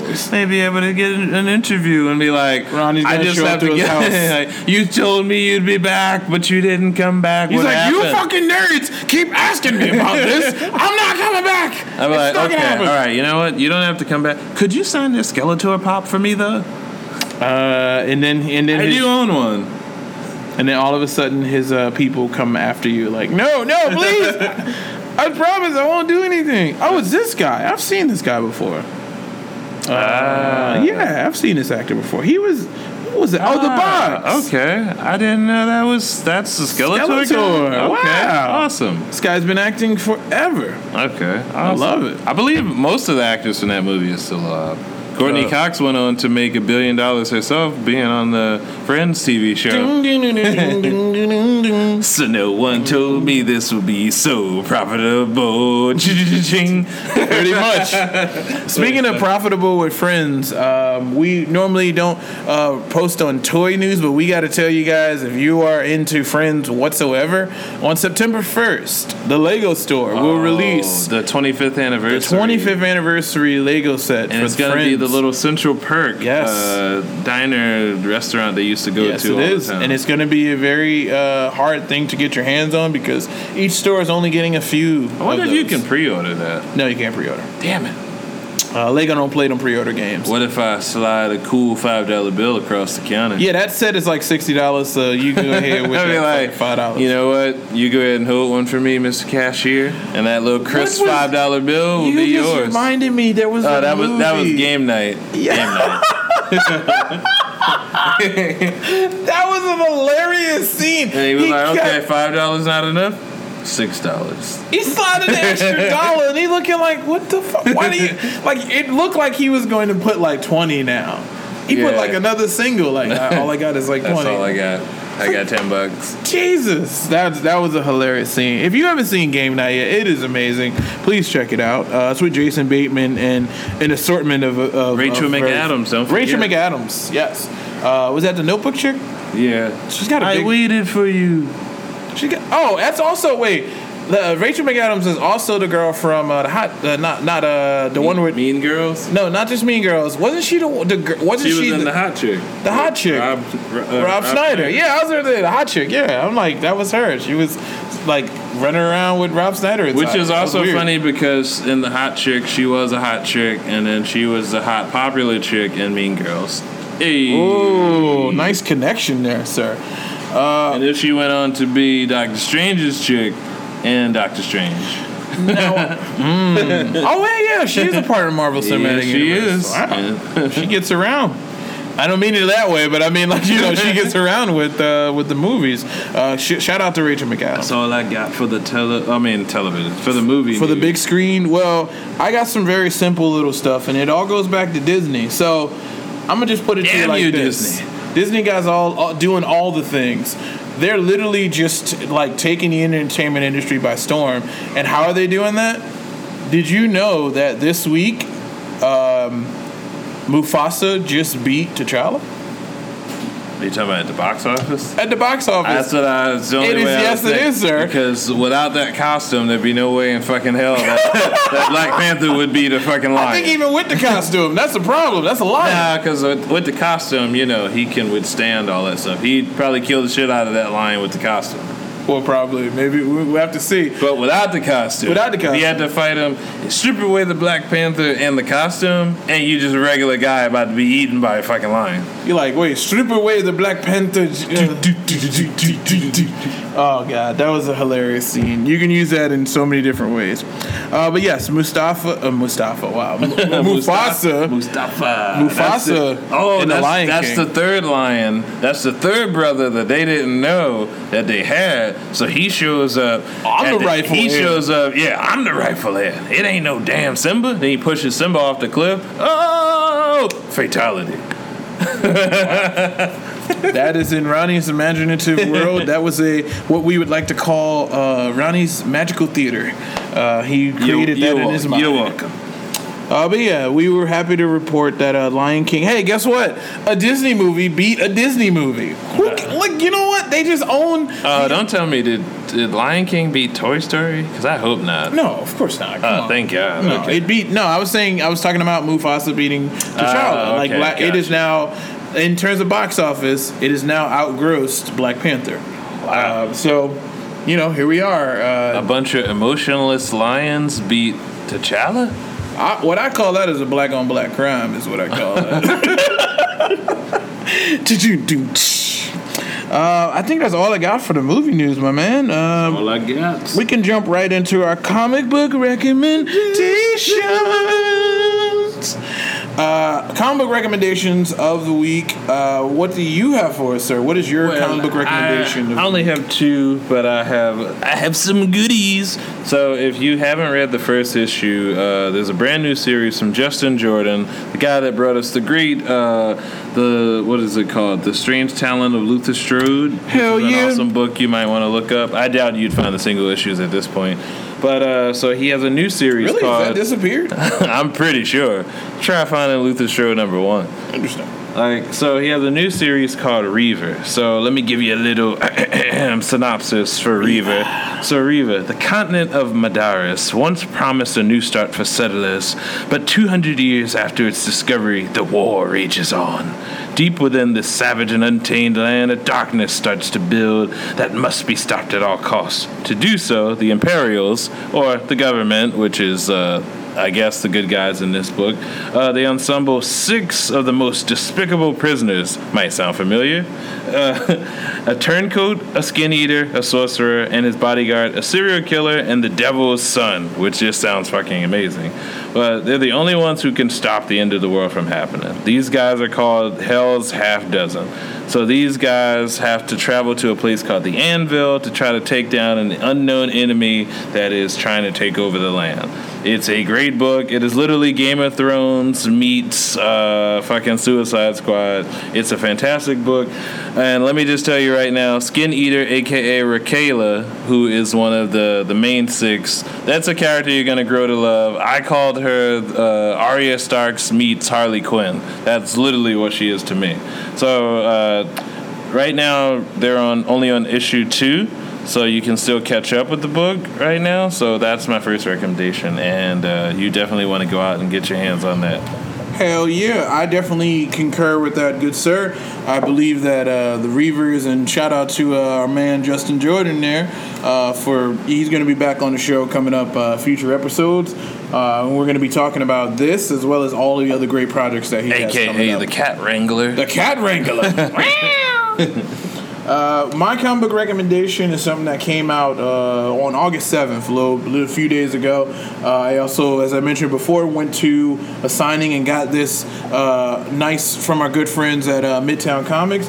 It is Absolute Carnage. Now, if anyone remembers, uh, there was this is a sort of advancement or play on words of another series that became a video game and very popular series for Super Nintendo and Sega Genesis, which was Maximum Carnage. So now we've gone from Maximum Carnage. Holy shit! to I remember that game. I used to own that game. I, I, I actually Fucking time Donnie, machine to get that back. Hell yeah, man! That was a good game. The side scroller with Spider Man. You could choose either uh, Venom or uh, Carnage. I mean, not Carnage, uh, Spider Man. It's pretty pretty awesome. Uh, so here we are. Donny Cates is a writer here. A cover artist is Ryan Stegman. He's also the penciler for the internals. Uh, this story is after Venom's world is turned upside down a year ago. Donny Cates and Ryan Stegman are about to put the sinister symbiote through hell again. Only this time, Carnage has come calling, and everyone who's ever worn a symbiote is dead in his sights. He skirted the periphery of the Marvel Universe for months, but Cletus Kasady at last stands posed to make his grand return to New York in a blistered, triple sized story, and he wants to paint the town red again. So, um, my, my I'm, I'm sold already. yeah, I'm sold. What I found to be interesting about this series is that it feels very much like a horror story. Uh, it has that element of consumption. Like, you're okay, it's all of us and we're all together and we have to survive because if this symbiote, this new symbiote gets to us, we're gone. That's it. We're gone. Like, it, it takes over and we basically now become a mindless slave to this, uh, to uh, absolute carnage at this point. It all goes back to our earlier storyline too with the whole Venom God, Null, and a few other things. So if you're not familiar with that, you can go ahead and you know fill yourself I'm in. beginning to feel like a Venom god. Venom god. oh, wait, Venom God. Oh, nice, nice. Oh, what's this? Yeah, because Eminem actually also did for your favorite movie, Venom. Venom. Yeah, we. Uh, yeah, definitely. yeah, I mean the song kind of matched the movie. It was uh, yeah, definitely uh, was a different kind of tale altogether. But it was definitely great to uh, read this. Um, I must warn you, if you are not prepared to spend eight dollars, this comic book is eight dollars. But you are getting your money's worth because It's it is Donnie- triple it's size. Donny Cates. and Donny Cates, uh, Donny Cates, you know, I said codes. Donny Cates. uh, Donny Cates you definitely and Ryan get your, you're getting your money's worth. give you great artwork along with great storytelling here. I cannot wait to read the second one, but I recommend you get out there and uh, check out Absolute Carnage. It is my favorite uh, book of the week, as well as uh, my comic book recommendation of the week, good sir. Bum, bum, bum, So that is all I have And I for got I got one more. oh, you got one, more, for This is definitely a book that you want to get your hands on because I'm pretty sure it's already, as we speak, going into second printing. It is a wonderful new story by Chip Zdarsky called "The White Trees Number One." Uh, he teams up with a superstar of uh, superstar artists of the Runaways, Kris Anka. And uh, Matt Wilson, who does some pretty amazing colors here. So let me give you the uh, little synopsis quickly, which is in the fantastic world of Black Sand, peace was hard won, and three unbinding warriors carry the scars to prove it. Now, almost 23. accent that? I don't know. Now, now, almost 20 years later, their children have gone missing, and the war is on the horizon. Can they put aside their differences and their memories of war and each other to start a new adventure? Now, this book, the main character, uh, one or one of the three main characters, his name I believe is Krylos, who uh, has piercing blue eyes and like a really long, cool-looking uh, gray streak in his beard. He kind of reminds you of Kratos from God of War, and he's traded in his sword for basically like I guess you would say farming. Like he's a farmer now. And they keep hinting at the fact that he was like a really great warrior that killed a lot of so people. it's got the Bruce stuff. Lee "Don't Fight" effect. Yeah, like he treat so he's not fighting. So like, and then they uh, they get summoned by the king, uh, him and two other warriors, which names I can't remember at the moment. So, but um, they get summoned by the king, and the king lets them know that they think like there's a new bad guy basically coming on the horizon, and basically their kids have gone missing. So this newfound evil is probably taking their children. So these three set out on a quest to it's kind of like a mystery whodunit slash Game of Thronesy type of world where they're trying A lot trying of to figure references out. to Game of Thrones. Yeah, they're trying to figure out like what's you know who took their kids and what's going on. There's a lot of other uh, very thi- like things that'll make your eyes pop out of your head going on, including an orgy I won't get into, but uh, does take place in this book. So this book is definitely for mature readers. I wouldn't recommend this book for smaller. Is this by Image? Smaller little ones. Yeah, this is an image book. So definitely you want to get your hands on that. Artwork is fantastic, and Chip Dz- Dzarsky, he he always does a good job with uh, all the stuff that he writes. This guy is, Daredevil uh, was pretty dope. Well, yeah, the the new run of Daredevil was great, and he literally, for me, put Howard the Duck on the map. I think he really redefined that character and made people really forget the um, not so well uh, received uh, live action version. I from thought the principal ago. from uh, Ferris Bueller put uh, Howard the Duck on the map. Nice job. Yeah, he was definitely in there. It was like ah, like that actor. Talk about it. Talk about a movie that people think like was a flop, but I love that movie. That movie was You like awesome to movie? me.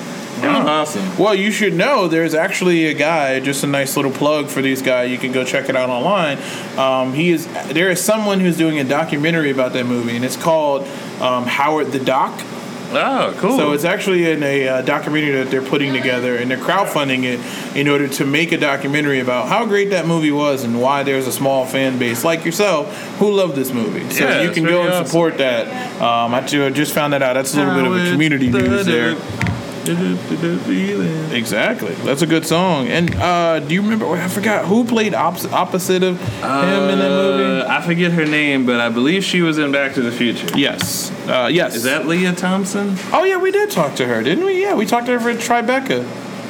Remember, I called I, I called her uh, Marty's girl uh, Marty's uh, girlfriend by mistake, and it was actually his mom. Wait, no, I think that's another person who was in Back to the Future. She Oh, was wait. also in Back to the Future. I think Oh, that's oh, gotcha, two different gotcha. actresses, but I it, I can see how you could easily get them Yeah. confused. Yeah, Well- this was the woman who played Marty's mom. Yeah. That woman you were talking about, she played Marty's girlfriend. She was Marty's No, girlfriend in that's the what I'm telling you. We, we it was a mistake because you corrected me on it, and sh I think she did too. I was calling her Marty's girl, and it was actually his mom. That's the lady we met. The lady, the lady that we met was actually Lea Thompson. I'm telling you. I, I'm Was pretty it? sure. No. Yes, it was Lea it was Lea Thompson. Thompson. It- no, it wasn't Lea Thompson. It was the other lady. I forget her name, but she's that's currently on the boys. That's not that's not the same person because Oh, she's also blonde. Oh, you're Yeah. right. You're right. Yes, yeah. yes, yes, yes. She is on the boys. Yeah, Lea Thompson was uh, Marty's mom. That's right. Remember, because she kept calling him Calvin Klein. Yo, Calvin. He's a dream. That was such a weird experience. Could you imagine going back in time and meeting our mom instead of your dad by accident, and then she falls in love with you? That was just weird shit, man. I don't even want to think about that shit. Um, moving on to some other news. Um, going past comic book recommendations, we dive right into the ring with our WWE segment of the week. ding ding ding ding. So, uh, with the WWE segment of the week, we, we're going to uh, break down a little bit of SummerSlam, as well as Raw and SmackDown, as well as the return of the King of the Ring. Did you hear about this? Yeah. I'm like, yeah. I didn't about seem too excited I'm about really it. excited because the storyline, like, I feel like if they're not going to get the storylines together, then what's the point?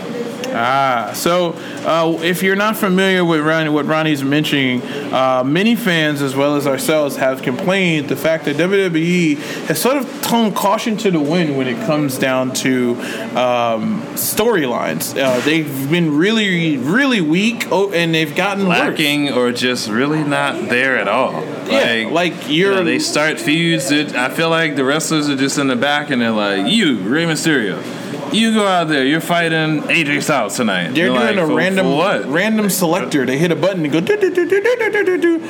Raymond Reigns is gonna fight Buddy Murphy. Yay! Yay. Like there's no storyline. Uh, he thought that you were the one in the parking lot. Go. Yeah, it's it's like they're making up things on the fly, and we don't really enjoy it. Which brings us into our SummerSlam uh, review. Now, there were some decent matches here. I don't think There it was. were? Yes, there were some decent matches here, and we will I would love to it. hear your opinion on that because I didn't really like any of the matches. Well, we'll start from the top. Uh, starting from the top, we had the Universal Championship match. That was the Seth Rollins versus Brock Lesnar. Now, that match to me was a way better match than we got at WrestleMania. I, I'm gonna tell Way you the main reason why I didn't like that match was because, like, all right, first and foremost, yes, we all know wrestling's fake, but it was just weird to me at the fact that Brock Lesnar focused so much on Seth Rollins' ribs, but then at the turning point in the match where Seth Rollins starts winning, it's like suddenly his ribs were healed. Am Oh. I the only one that noticed that he's wearing all these bandages and ooh, and Lesnar's hitting him with all these shots? But the second, well, like he gets his second win that towards the end of the match, it's like the ribs thing never happened. I'm like, okay, all right. Guess we don't have to play into that anymore. Were you talking about consistency? Is that what you're talking? yeah, like he, it wasn't consistent. It was like, yeah, I'm, I just won. Oh, okay, all right, I guess. So another uh, match that didn't have a um, ending that I really wanted. Um, and was I felt like we were robbed of just so that they could stretch this shit a little bit longer, which was Kofi Kingston versus Randy Orton. It was for the WWE Championship, and how did it end? With a double, double count. out because Randy Orton like walked over to Kofi's kids and wife, and then suddenly Kofi got like crazy angry. he didn't even actually do anything. He was just standing in front of them, and then Kofi's son like said something to Randy Orton, and then I personally hate when they do the stupid storylines where they bring people's families into it mm-hmm. because it's just annoying.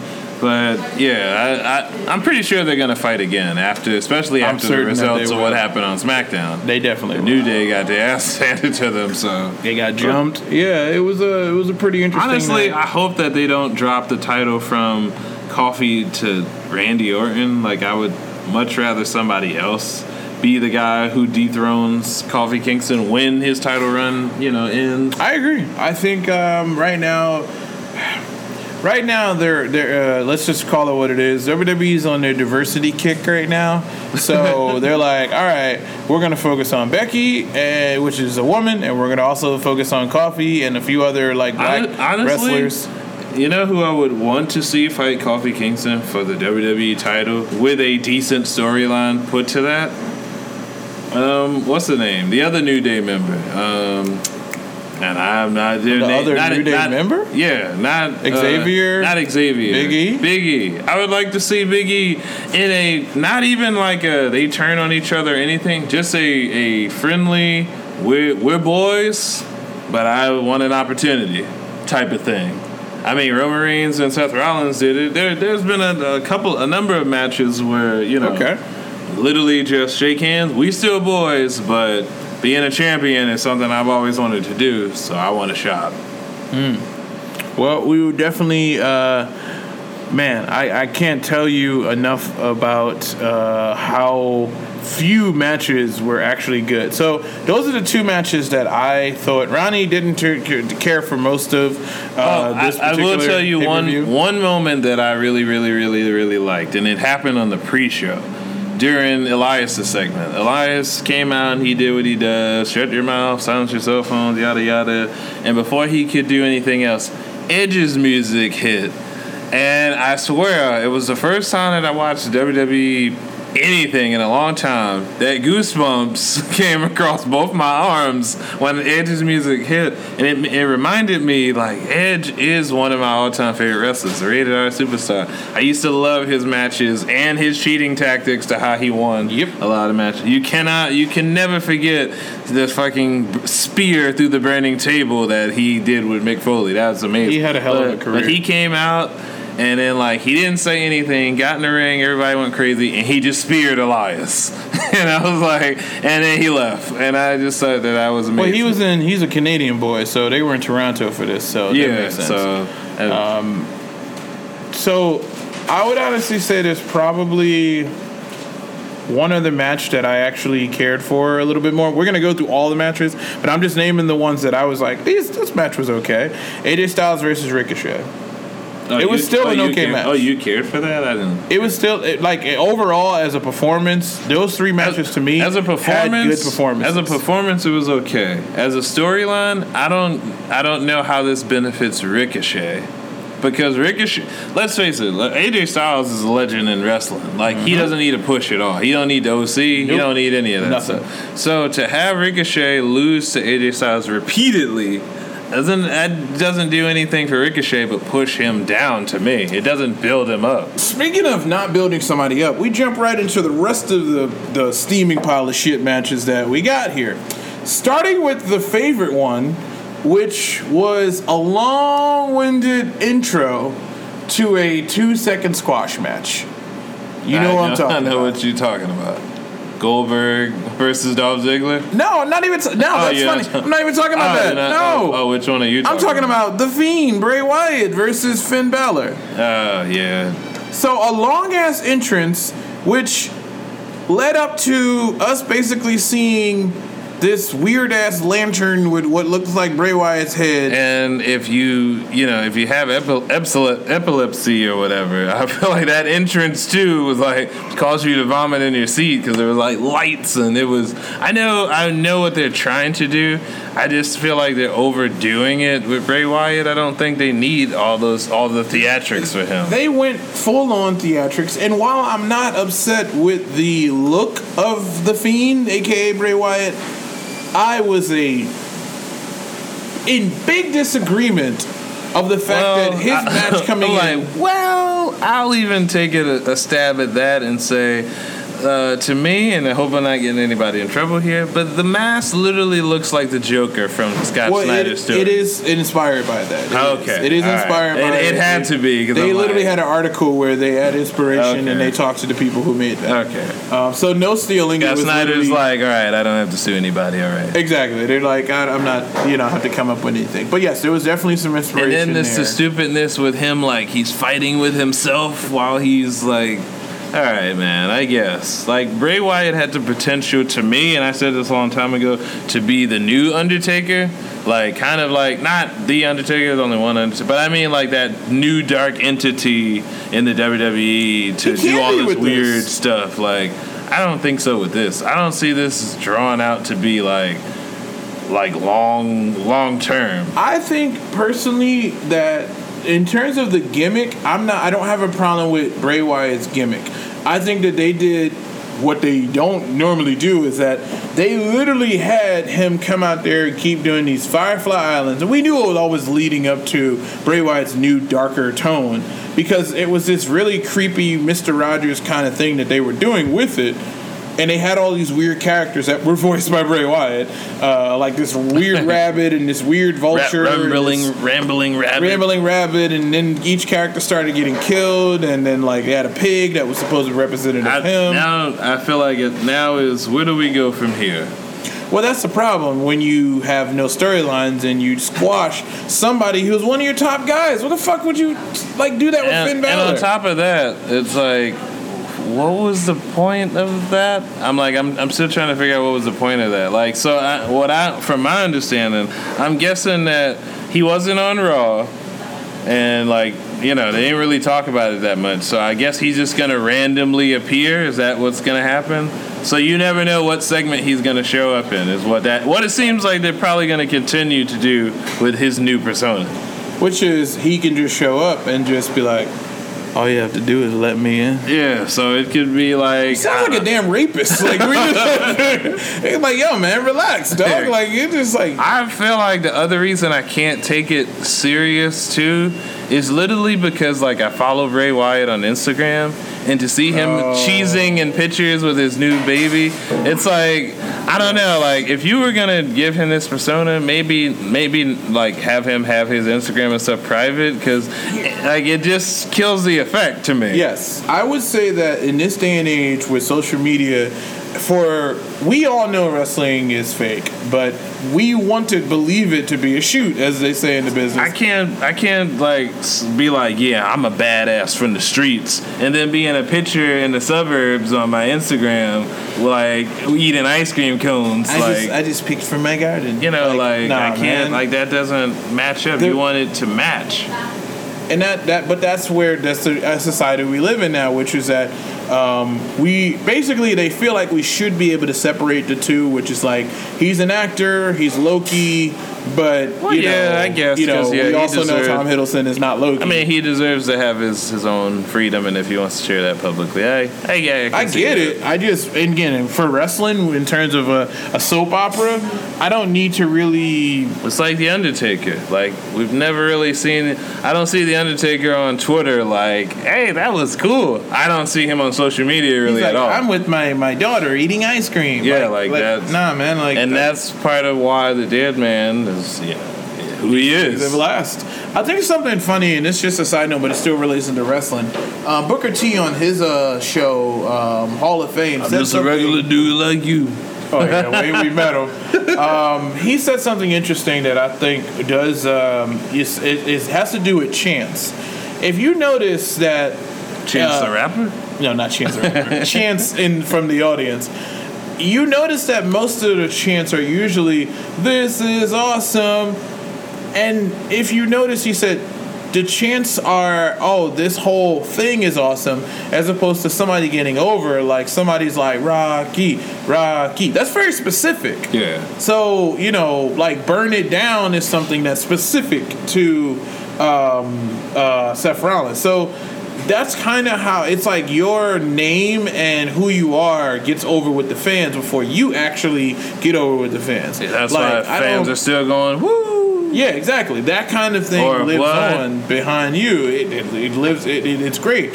So I think in this day and age, we don't have that as much because like we don't have. We we got so many guys in here trying to hit high spots and just The only guy checklists. You know, like the only guy who's not super huge yet, but is on his way, and he'll be on the main roster, so they can ruin him one day. Adam Cole.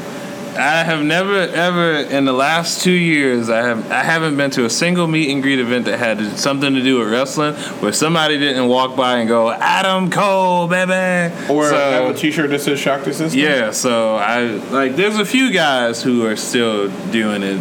You know, I mean, we had Rusev Day, but and they decided not to put him on television. Yeah, they, they uh, ended that. They that was um that was a pretty good gimmick, I thought. short lived.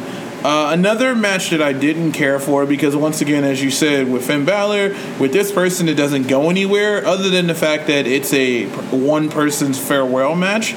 Charlotte Flair versus Trish Stratus.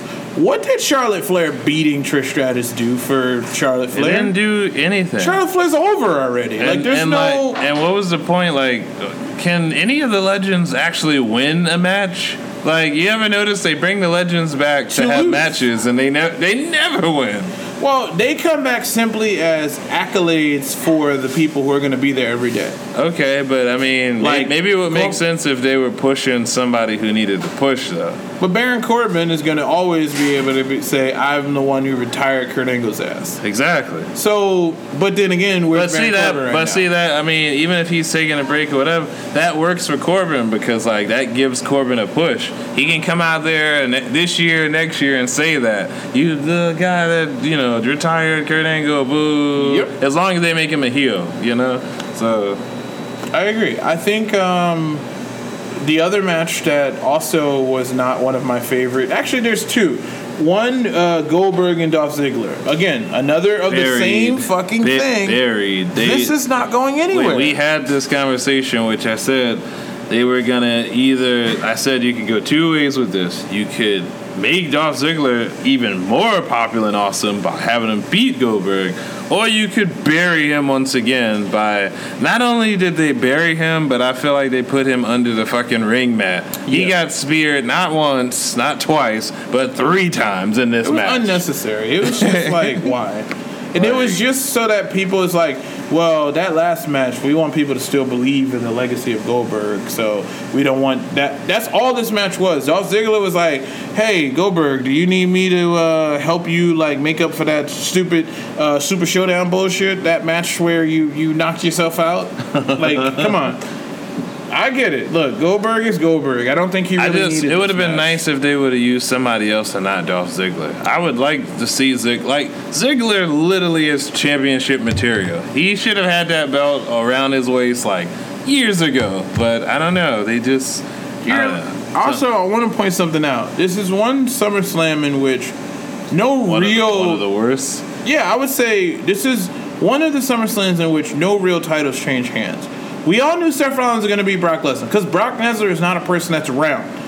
Let's just face it. Like, if he's gonna fight somebody who's around and shows up every fucking week and shows up to pay per views, he's gonna lose. Like, it's not him gonna go. Uh, like he's gonna know lose. about that. Brock Lesnar. I mean, besides Goldberg, I definitely think that Goldberg and Brock Lesnar, and I'm just going to single out those two guys, definitely have some of the most impressive record records in wrestling history. Absolutely. I think that uh, Brock Lesnar has proven himself to be a formidable athlete in general. Like, he's definitely going to be somebody who continues to. Uh, you know, dominate any area that he goes into. So, uh, big shout out to him. I'm still a fan. Uh, I just kind of wish that he would get a real match. Like this match, I did really. I- Again, too. Braun Strowman, Robbie Lashley, you fucking name it. Baron, uh, Oh, even yeah. Baron Corbin would be a better fight, or fucking. Uh, uh, they have the people. Drew McIntyre, you name it. Like you got all of these people. You want to. You want. well, they got they got Drew McIntyre fighting Cedric Alexander. He's pushing the some- fucking he's 205 put- yeah. live guy. Come on. what are you doing for him? He was just next to Shane McMahon as like his right hand man, beating the shit out of uh, Kevin Owens and other people. And Ram- Roman Reigns. we don't even want to like talk about the fucking uh, what you call it, the the situation with um, what you call it? What the hell is his name? We didn't even want to talk about uh, Kevin, trying- uh, Kevin uh, Owens and Sha- Shane McMahon. yeah Kevin Owens and Shane McMahon. That that, That was like that was not surprising at all that Kevin Owens won that match, considering how they already had a match Where where he was on the line? yeah, with Shane the same won. person. but Shane McMahon won that one. I'm like, they're gonna fire him again. They That repeated no the storyline, so like there's really nothing they could do at this point that's gonna. Shane McMahon is a great guy. I like him for who he is and stuff, but he doesn't push anything forward, in my opinion. I'm just glad to not see him there, and now maybe let's just get back to traditional wrestling, shall we?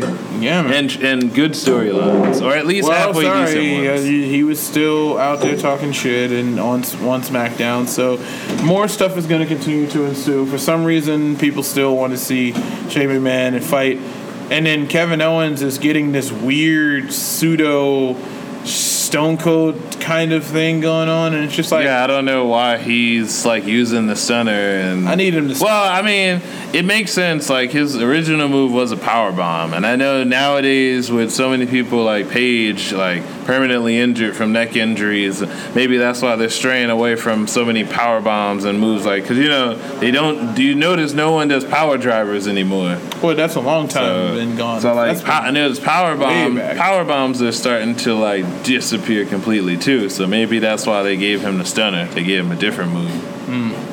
Listen, I understand. It's a it, it's a it's a a tough a tough situation, and I really do think. Wait, what? Uh, I really do think that we need to um, get we, we need to get past all of these stupid ass storylines of repeating stuff, and we need to get to a place where we where belts matter, storylines matter, and they're actually built properly. If you're gonna have And they Finn- make sense. Yes, if you're gonna have Finn Balor fight the Fiend, Finn Balor is about to go again. This is because social media is available to us now with these people's lives. Finn Balor has already agreed that he's about to go on break for like a month after SummerSlam. So, did we really think he was going to win this match? no, because like based on the information that he provides to the fans, we're like, oh, if you're going away, then clearly you're, You're not probably gonna, gonna lose, You're gonna lose. especially lose. if he had a title. It's like, oh, I'm gonna take a, I'm gonna take two months off, and you got a title. Yeah, he gonna lose that title in this match. Speaking of titles that weren't defended at SummerSlam, uh, where the fuck was Shinsuke Nakamura? He's the. Intercontinental Champion, and he didn't have a fight. Oh, I guess he's gonna show up to Night of Champions because that matters even more. I mean, maybe. Come on. My my iconic girls, I feel like didn't really get justice. I feel like they literally just gave the tag team titles to Alexa Bliss and Nikki Cross because they're popular right now. Yeah. Oh, here, take these titles. Maybe you'll make them relevant.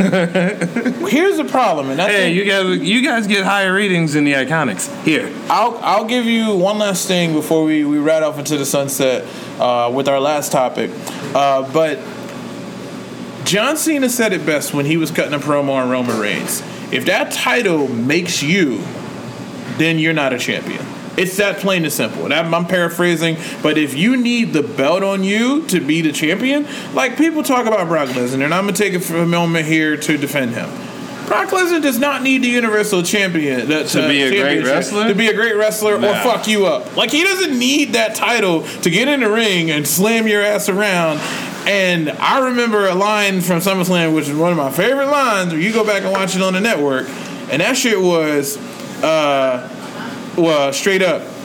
Wel- uh, wel- uh, welcome to torture. Like he was about, he got behind Seth Rollins and he was about to do the suplex, and he said that shit right into the camera. Get ready for torture, boy! Like it was about to go down, and he suplexed him like six times. Like and his matches are always pretty brutal. He's known as like the big guy around the block. even as a big guy, he does something that very few people do nowadays.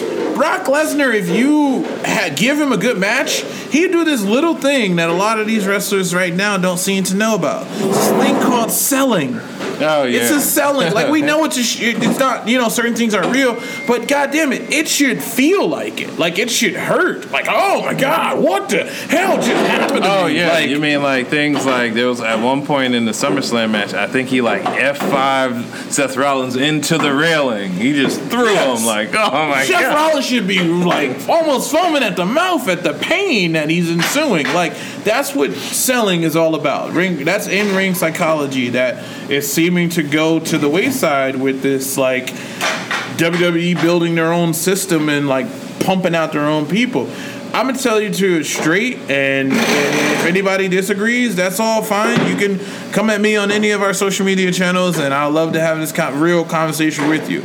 I personally think all of the people have been successful from NXT that are successful now in WWE or have had some type of push or title in WWE coming from NXT have been people who come from other systems who've been forced to come through NXT because that's what WWE system is.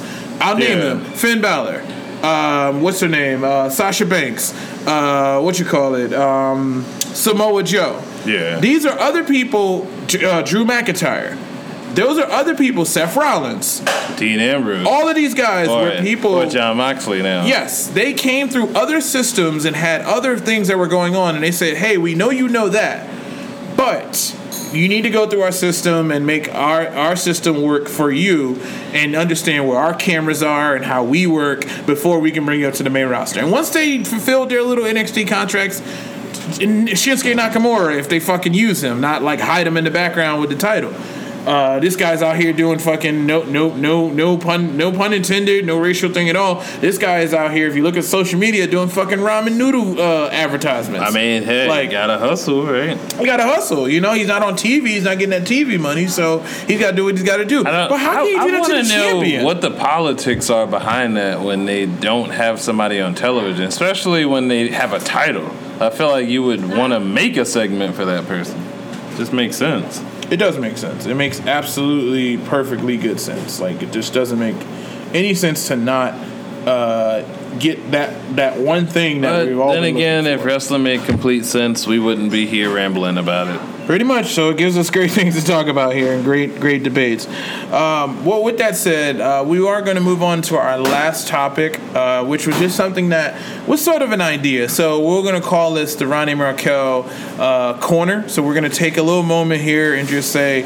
Uh, there's a question that came up online where uh, someone uh, asked whether or not we felt that uh, WWE, uh, I'm sorry, Disney uh, the recreation of all of their properties becoming from going from 2D and going into live action, whether or not that's a good thing or a bad thing. Your thoughts on that?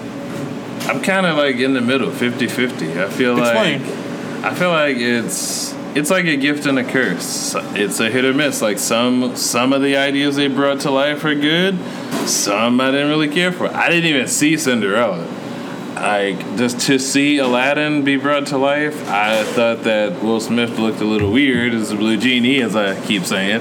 But it was to see, it was good to see like the movie brought to life with co- culture, cultural appreciation added to it, where they actually, you know, had characters that came from those real backgrounds instead hmm. of like the cartoon where every character is white. So what you're saying is that it was good that they brought a cartoon in which they made the mistake of not providing any cultural context to it, and when they made the live action, they made Yeah, the- they made sure that they, They they, added they added that. I mean, you know, I think it was still off a little bit, but for the most part, they did really well. But I feel like I haven't, if I can say so far, have I seen any of the live actions that I was like, oh my god, I just love this? No, I haven't seen that yet. I mean. I, I did enjoy some of the songs of Beauty and the Beast, but I felt like it was literally the cartoon brought to life. And Yeah. if you weren't gonna make it any different, then what was the point of making it live action? I'm with you. I think that uh, there was definitely a way for them to not um, to to make to, there, there's a way for them to do this wrong, and that brings me to uh, a movie like The Lion King. I've talked about it before. Biggest issue I had with it was the fact that I watched it. I mean, uh, It wasn't everything because No, the story was still the I'm same. Uh, I think that the problem that they had with it was that they tried to recreate something that didn't really. It told me that somebody didn't pay attention to what made um, Lion King great, which was the vibrancy of colors, the emotion from these animals that don't normally have emotions. Definitely. So when you make a Nat Geo exclusive with a bunch of like celebrities voicing over a bunch of real life looking lions, doesn't really do it justice. So on one point, you made a very valid point, which is I understand why you're in the middle about it because in the case of Aladdin, it was able to course correct something that they felt maybe they needed to do. they're also on- human beings, so it was a little different there too. yeah, it was human beings. Um, but with that said, there are some properties that we personally uh, chose ourselves. So we have three properties each that we would like to see Disney uh, Look, I'm like, make it. I'm like, did I come up with three? You come up I with think three? I came up with three. I think you Oh, did. yeah, I did. Okay. So, uh, with that said, I, I think that we will, we do feel, just answering that person's question that uh, sent it in. Um, I don't have the name in front of me right now, but thank you for that question and thank you for listening to the show. Uh, what I will say is We'll that. shout you out next time. We definitely will. Um, I definitely will say that it is hard to say definitively that it's a bad thing because there is a chance for them to create new audiences based on the fact that they're paying attention to a certain culture. Um, that's a great way for them to utilize these live And action also, remakes. and also, some kids are watching this for the first time. They might have never seen some of these cartoons at all, and this is their first interpretation of it. and it may So- give them a, a, a gateway into checking out the original as well. On the other side of this, uh, don't fuck up like you did with uh, Lion King and forget what made these things great. for us born in the 80s and forward, Yeah. it might just make us angry. yeah, you might piss some people off, and yeah, your movie made a billion dollars, and that was just because we all showed up. Yeah, it's like Um, we gave our money, but it doesn't you like it. And Exactly. and you know, just because an award-winning cinematographer, or someone's a part of it, doesn't mean that it's still not a heaping piece of trash. I think what you were saying, I think somehow you're sliding back to Venom too.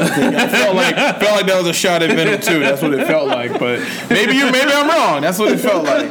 Like, you having know. Andy Serkis and an award-winning uh, Man, you cinematographer know, doesn't I mean, make you happy. I'm pretty sure, you know, like the screenwriters from the first movie wrote a lot of other good movies. Doesn't mean everything you write is going to be good. yep. Just, With that said, what uh, what are your what are your All three choices? so my first choice. So wait, let me give the audience the context of where these three come from. So, uh, the three choices that we made uh, for Disney live action uh, remakes is basically we chose three uh, Disney properties that we thought would make great either, advancements. either reboots, or, reboots or remakes. or remakes, but it's also a change of genre. So, for example, you can take something like Proud Family and turn it into a sitcom where Tommy Davidson really, you know, stars in it along with sorry Ronnie, not the girl from fucking Black Lightning, but actually Kayla Ka- Kayla Pratt. Um, so that was the context behind it. they this look alike. They look, if you guys, similar. if you guys feel like you have some ideas, as well, definitely uh, send it to us online, Twitter, social, uh, any of our social media channels. Just check out Ronnie Markel Make a Podcast. And with that said, Ronnie's gonna give his three.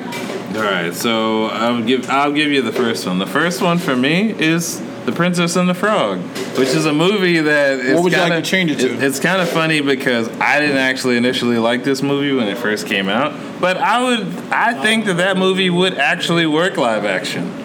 Princess and the Frog, like to make her frogs, and, and if you think about like the, the difference between that and the Lion King is like I was saying earlier about like the movie Look Who's Talking. You don't necessarily have to have these frogs talk to each other. You could just have them, you know, you could just make sure you render and get the expressions well, and just have them talk like them from the mind, kind of like they did in Look Who's Talking. But I think that I think that Princess and the Frog would do well live action from cartoon. You know what's funny is you bring up Look Who's Talking.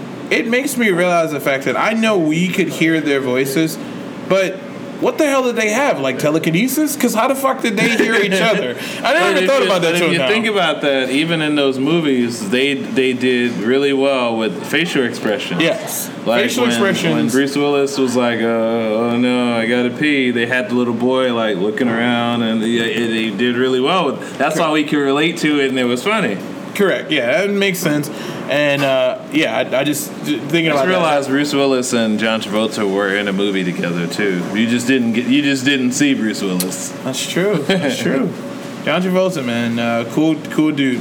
Um, my He's one- looking like Lex Luthor nowadays. Yeah, He he's, the he's embracing head. the bald man. He's got the beard going on. Um, my uh, one of my choices that I would like to see. So you want to see that go? You think that would be a perfect adaptation from 2D to live action? to live action. Okay. One of my choices uh, for this uh, was one that uh, actually isn't 2D, but it's actually one of Disney's great uh, 3D animated ones that I'd love to see live action. Meet the Robinsons. Huh. Meet the Robinsons because it has such Okay, I a great cast of characters, and because they literally made them 3D animated, and they work all kind of human characters that with 3D animated, it's an easy translation. It's was already human. also a very good Disney movie. Very good Disney movie. Uh, Tom Selleck uh, appears in there. Uh, you find out later on that Which is even hilarious because he's like, "What does your dad look like?" And he's like, "Uh, Tom Selleck." And Tom Selleck was the voice of the dad. yes, exactly. I was just like, oh, he grows up to be Tom Selleck. That's pretty awesome. Uh, what is your second one, good sir? All right. So my second one is an older, older one that some people out there may not be familiar with, but this one I would do actually live action to live action. It is a property called Honey I Shrunk the Kids. Damn it. I'm like, Honey, I Shrunk the Kids, literally with the technology and special effects we have today, I think would definitely work if with the right, you know, cast and storyline. I think it, that could be cool. Well, and I would definitely want a, a cameo by Rick Moranis. I know that he's not really into acting and stuff, but that would just be awesome if he was in it at some, you know, capacity. He didn't have him for Ghostbusters. It'd be cool if we got him for this. Personally, I. I have Honey Shrunk the Kids on my list. It is one of Oh, my really? on the list. Nice. But I have a different way and different medium that I want to see it in. I want to see it go Cartoon? from. I would like to see it go from live action to a Pixar movie. Okay, I can see that too. Definitely that work because either, either way. The, the, the like take the uh, Honey I Shrunk the Kids and make the Incredibles. honestly think you might be able to do a lot more with it if you made it animated because there's so much more you Mm-hmm. could do in terms of like what they could get into and stuff. Exactly. You can get really detailed in certain things. Another live action, I would be all for that as well. Just it feels like we're giving ideas for the Disney Plus app right now. I don't know why, but for some reason, I, f- I just feel like if they remade Honey I Shrunk the Kids as a live action movie, that Kevin Hart for some reason would be Rick Moranis' character. God, I don't know. I I, could just, see I that. just casted that for you guys. I don't know why, but I could see that. Like I could him as Rick. Moranis' him as the parent looking for the kids. that would be pretty cool. I would I would support that. I think that's a good a good pick, uh, good casting for him. I know Rick Roman, Roman uh, damn, Rick, uh, Rick Moranis. Uh, if you look him up, he had a there's a big story behind why he doesn't act anymore. But it's very interesting. Uh, if you get a chance, definitely Google that. Um, my third pick, uh, before we get to Rodney's third and final pick, uh, is actually another uh, property that some people may know and some people may not remember. But there's a little story called Atlantis. Atlantis. Do you remember Atlantis? Uh, Vaguely, but I remember. I remember a poster with someone wearing glasses. yes, yes. That was a, a really great. It was uh, one of those sort of sleeper hits that they had that didn't really get the traction that Disney wanted.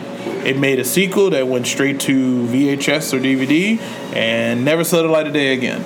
But I think in a world where Namor is going to come to life and we already have Aquaman, Hey, that's a good James Bond title. Never see the light of day. Never see the light of day. That would be a cool title. You better make that into a book or something.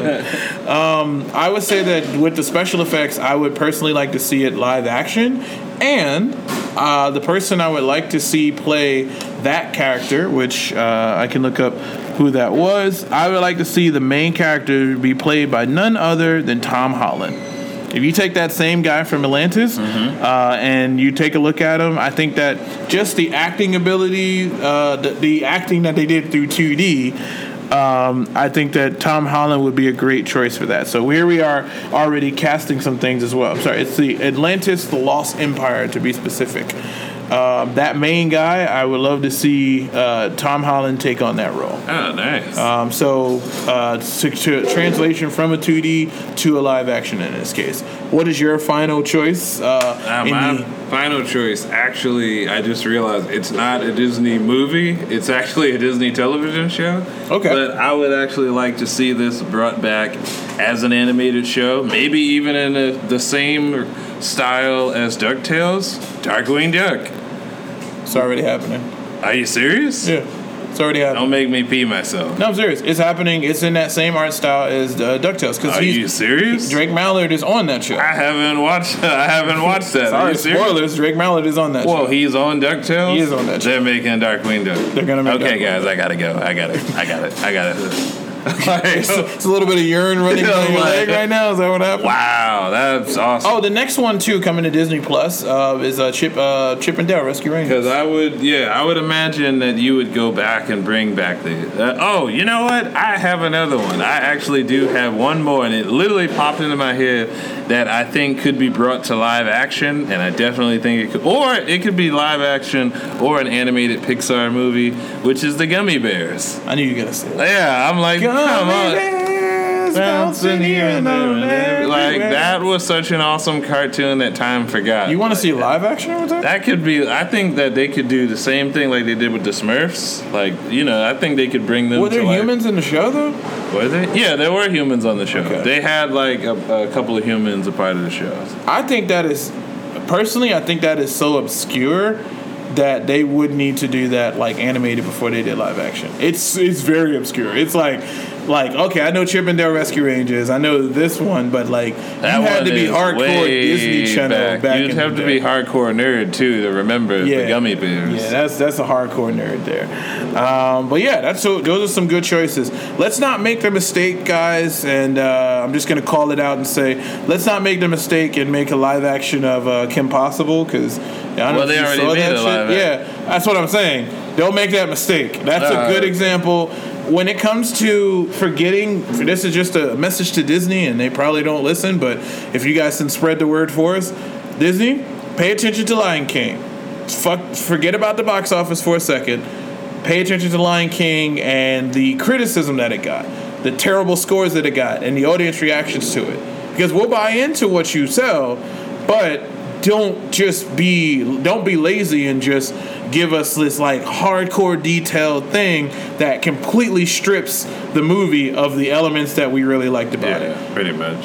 That was Kim Possible, and that was Lion King. I didn't even watch that one, but I guess It's okay. Do maybe, yourself I, a favor. maybe I'll check it out. You don't want to burn your I've eyeballs seen, out. I've seen bad things. Remember, I watched the uh, what was it, Dusk Till Dawn television series. oh my God! Jeez! Oh. So I've seen bad. So Oh, I wait. sorry, sorry to Wilmer Valderrama. Can I can I ask? Did you watch more than one episode? No. Nah, I couldn't even get past the first episode. I'm like, I'm not watching this shit. No. Like, nah, man. No, I didn't. Nah, nah. But if you guys out there, if you have any uh, ideas for like properties you would like to see, you know, live action animated, shoot us an email, ronnieandmarkel at gmail.com, and maybe we'll read them on our next episode. Absolutely. Uh, We we encourage you guys to uh, send us questions, um, and we will definitely read them in our little segment within the show, and we'll sit here and discuss them because they're great questions, and we want to make sure that we get down and nerdy. And um, Gotta get down and nudie. Gotta get, get down, down, and nerdy. That's gonna be our new theme song. down and nerdy. Uh, with that said, I am Markel. And I'm Ronnie. And this has been Ronnie and Markel Make a Podcast, episode number 93. Only seven episodes away from the all pinnacle 100th episode, which once again will be a live episode in which you will get a chance to see our lovely faces right on our YouTube channel, which is coming with tons and tons of content. I know we've been promising it for a while. but Tons. We are. It's gonna be so on that. fantastic. It's gonna be so fantastic, like nothing you've ever seen before. I'm doing my Trump fingers right now. With that said, guys, we're gonna take it on home. I'm gonna say what I've been saying through most of this episode, which is uh, stay tuned and uh, you know make sure that you spay and neuter your pets as always. And I can't promise that I won't go to the original Skeletor's house to get a pop sign. Bayonne, New Jersey, go check them out. All right, restraining order coming.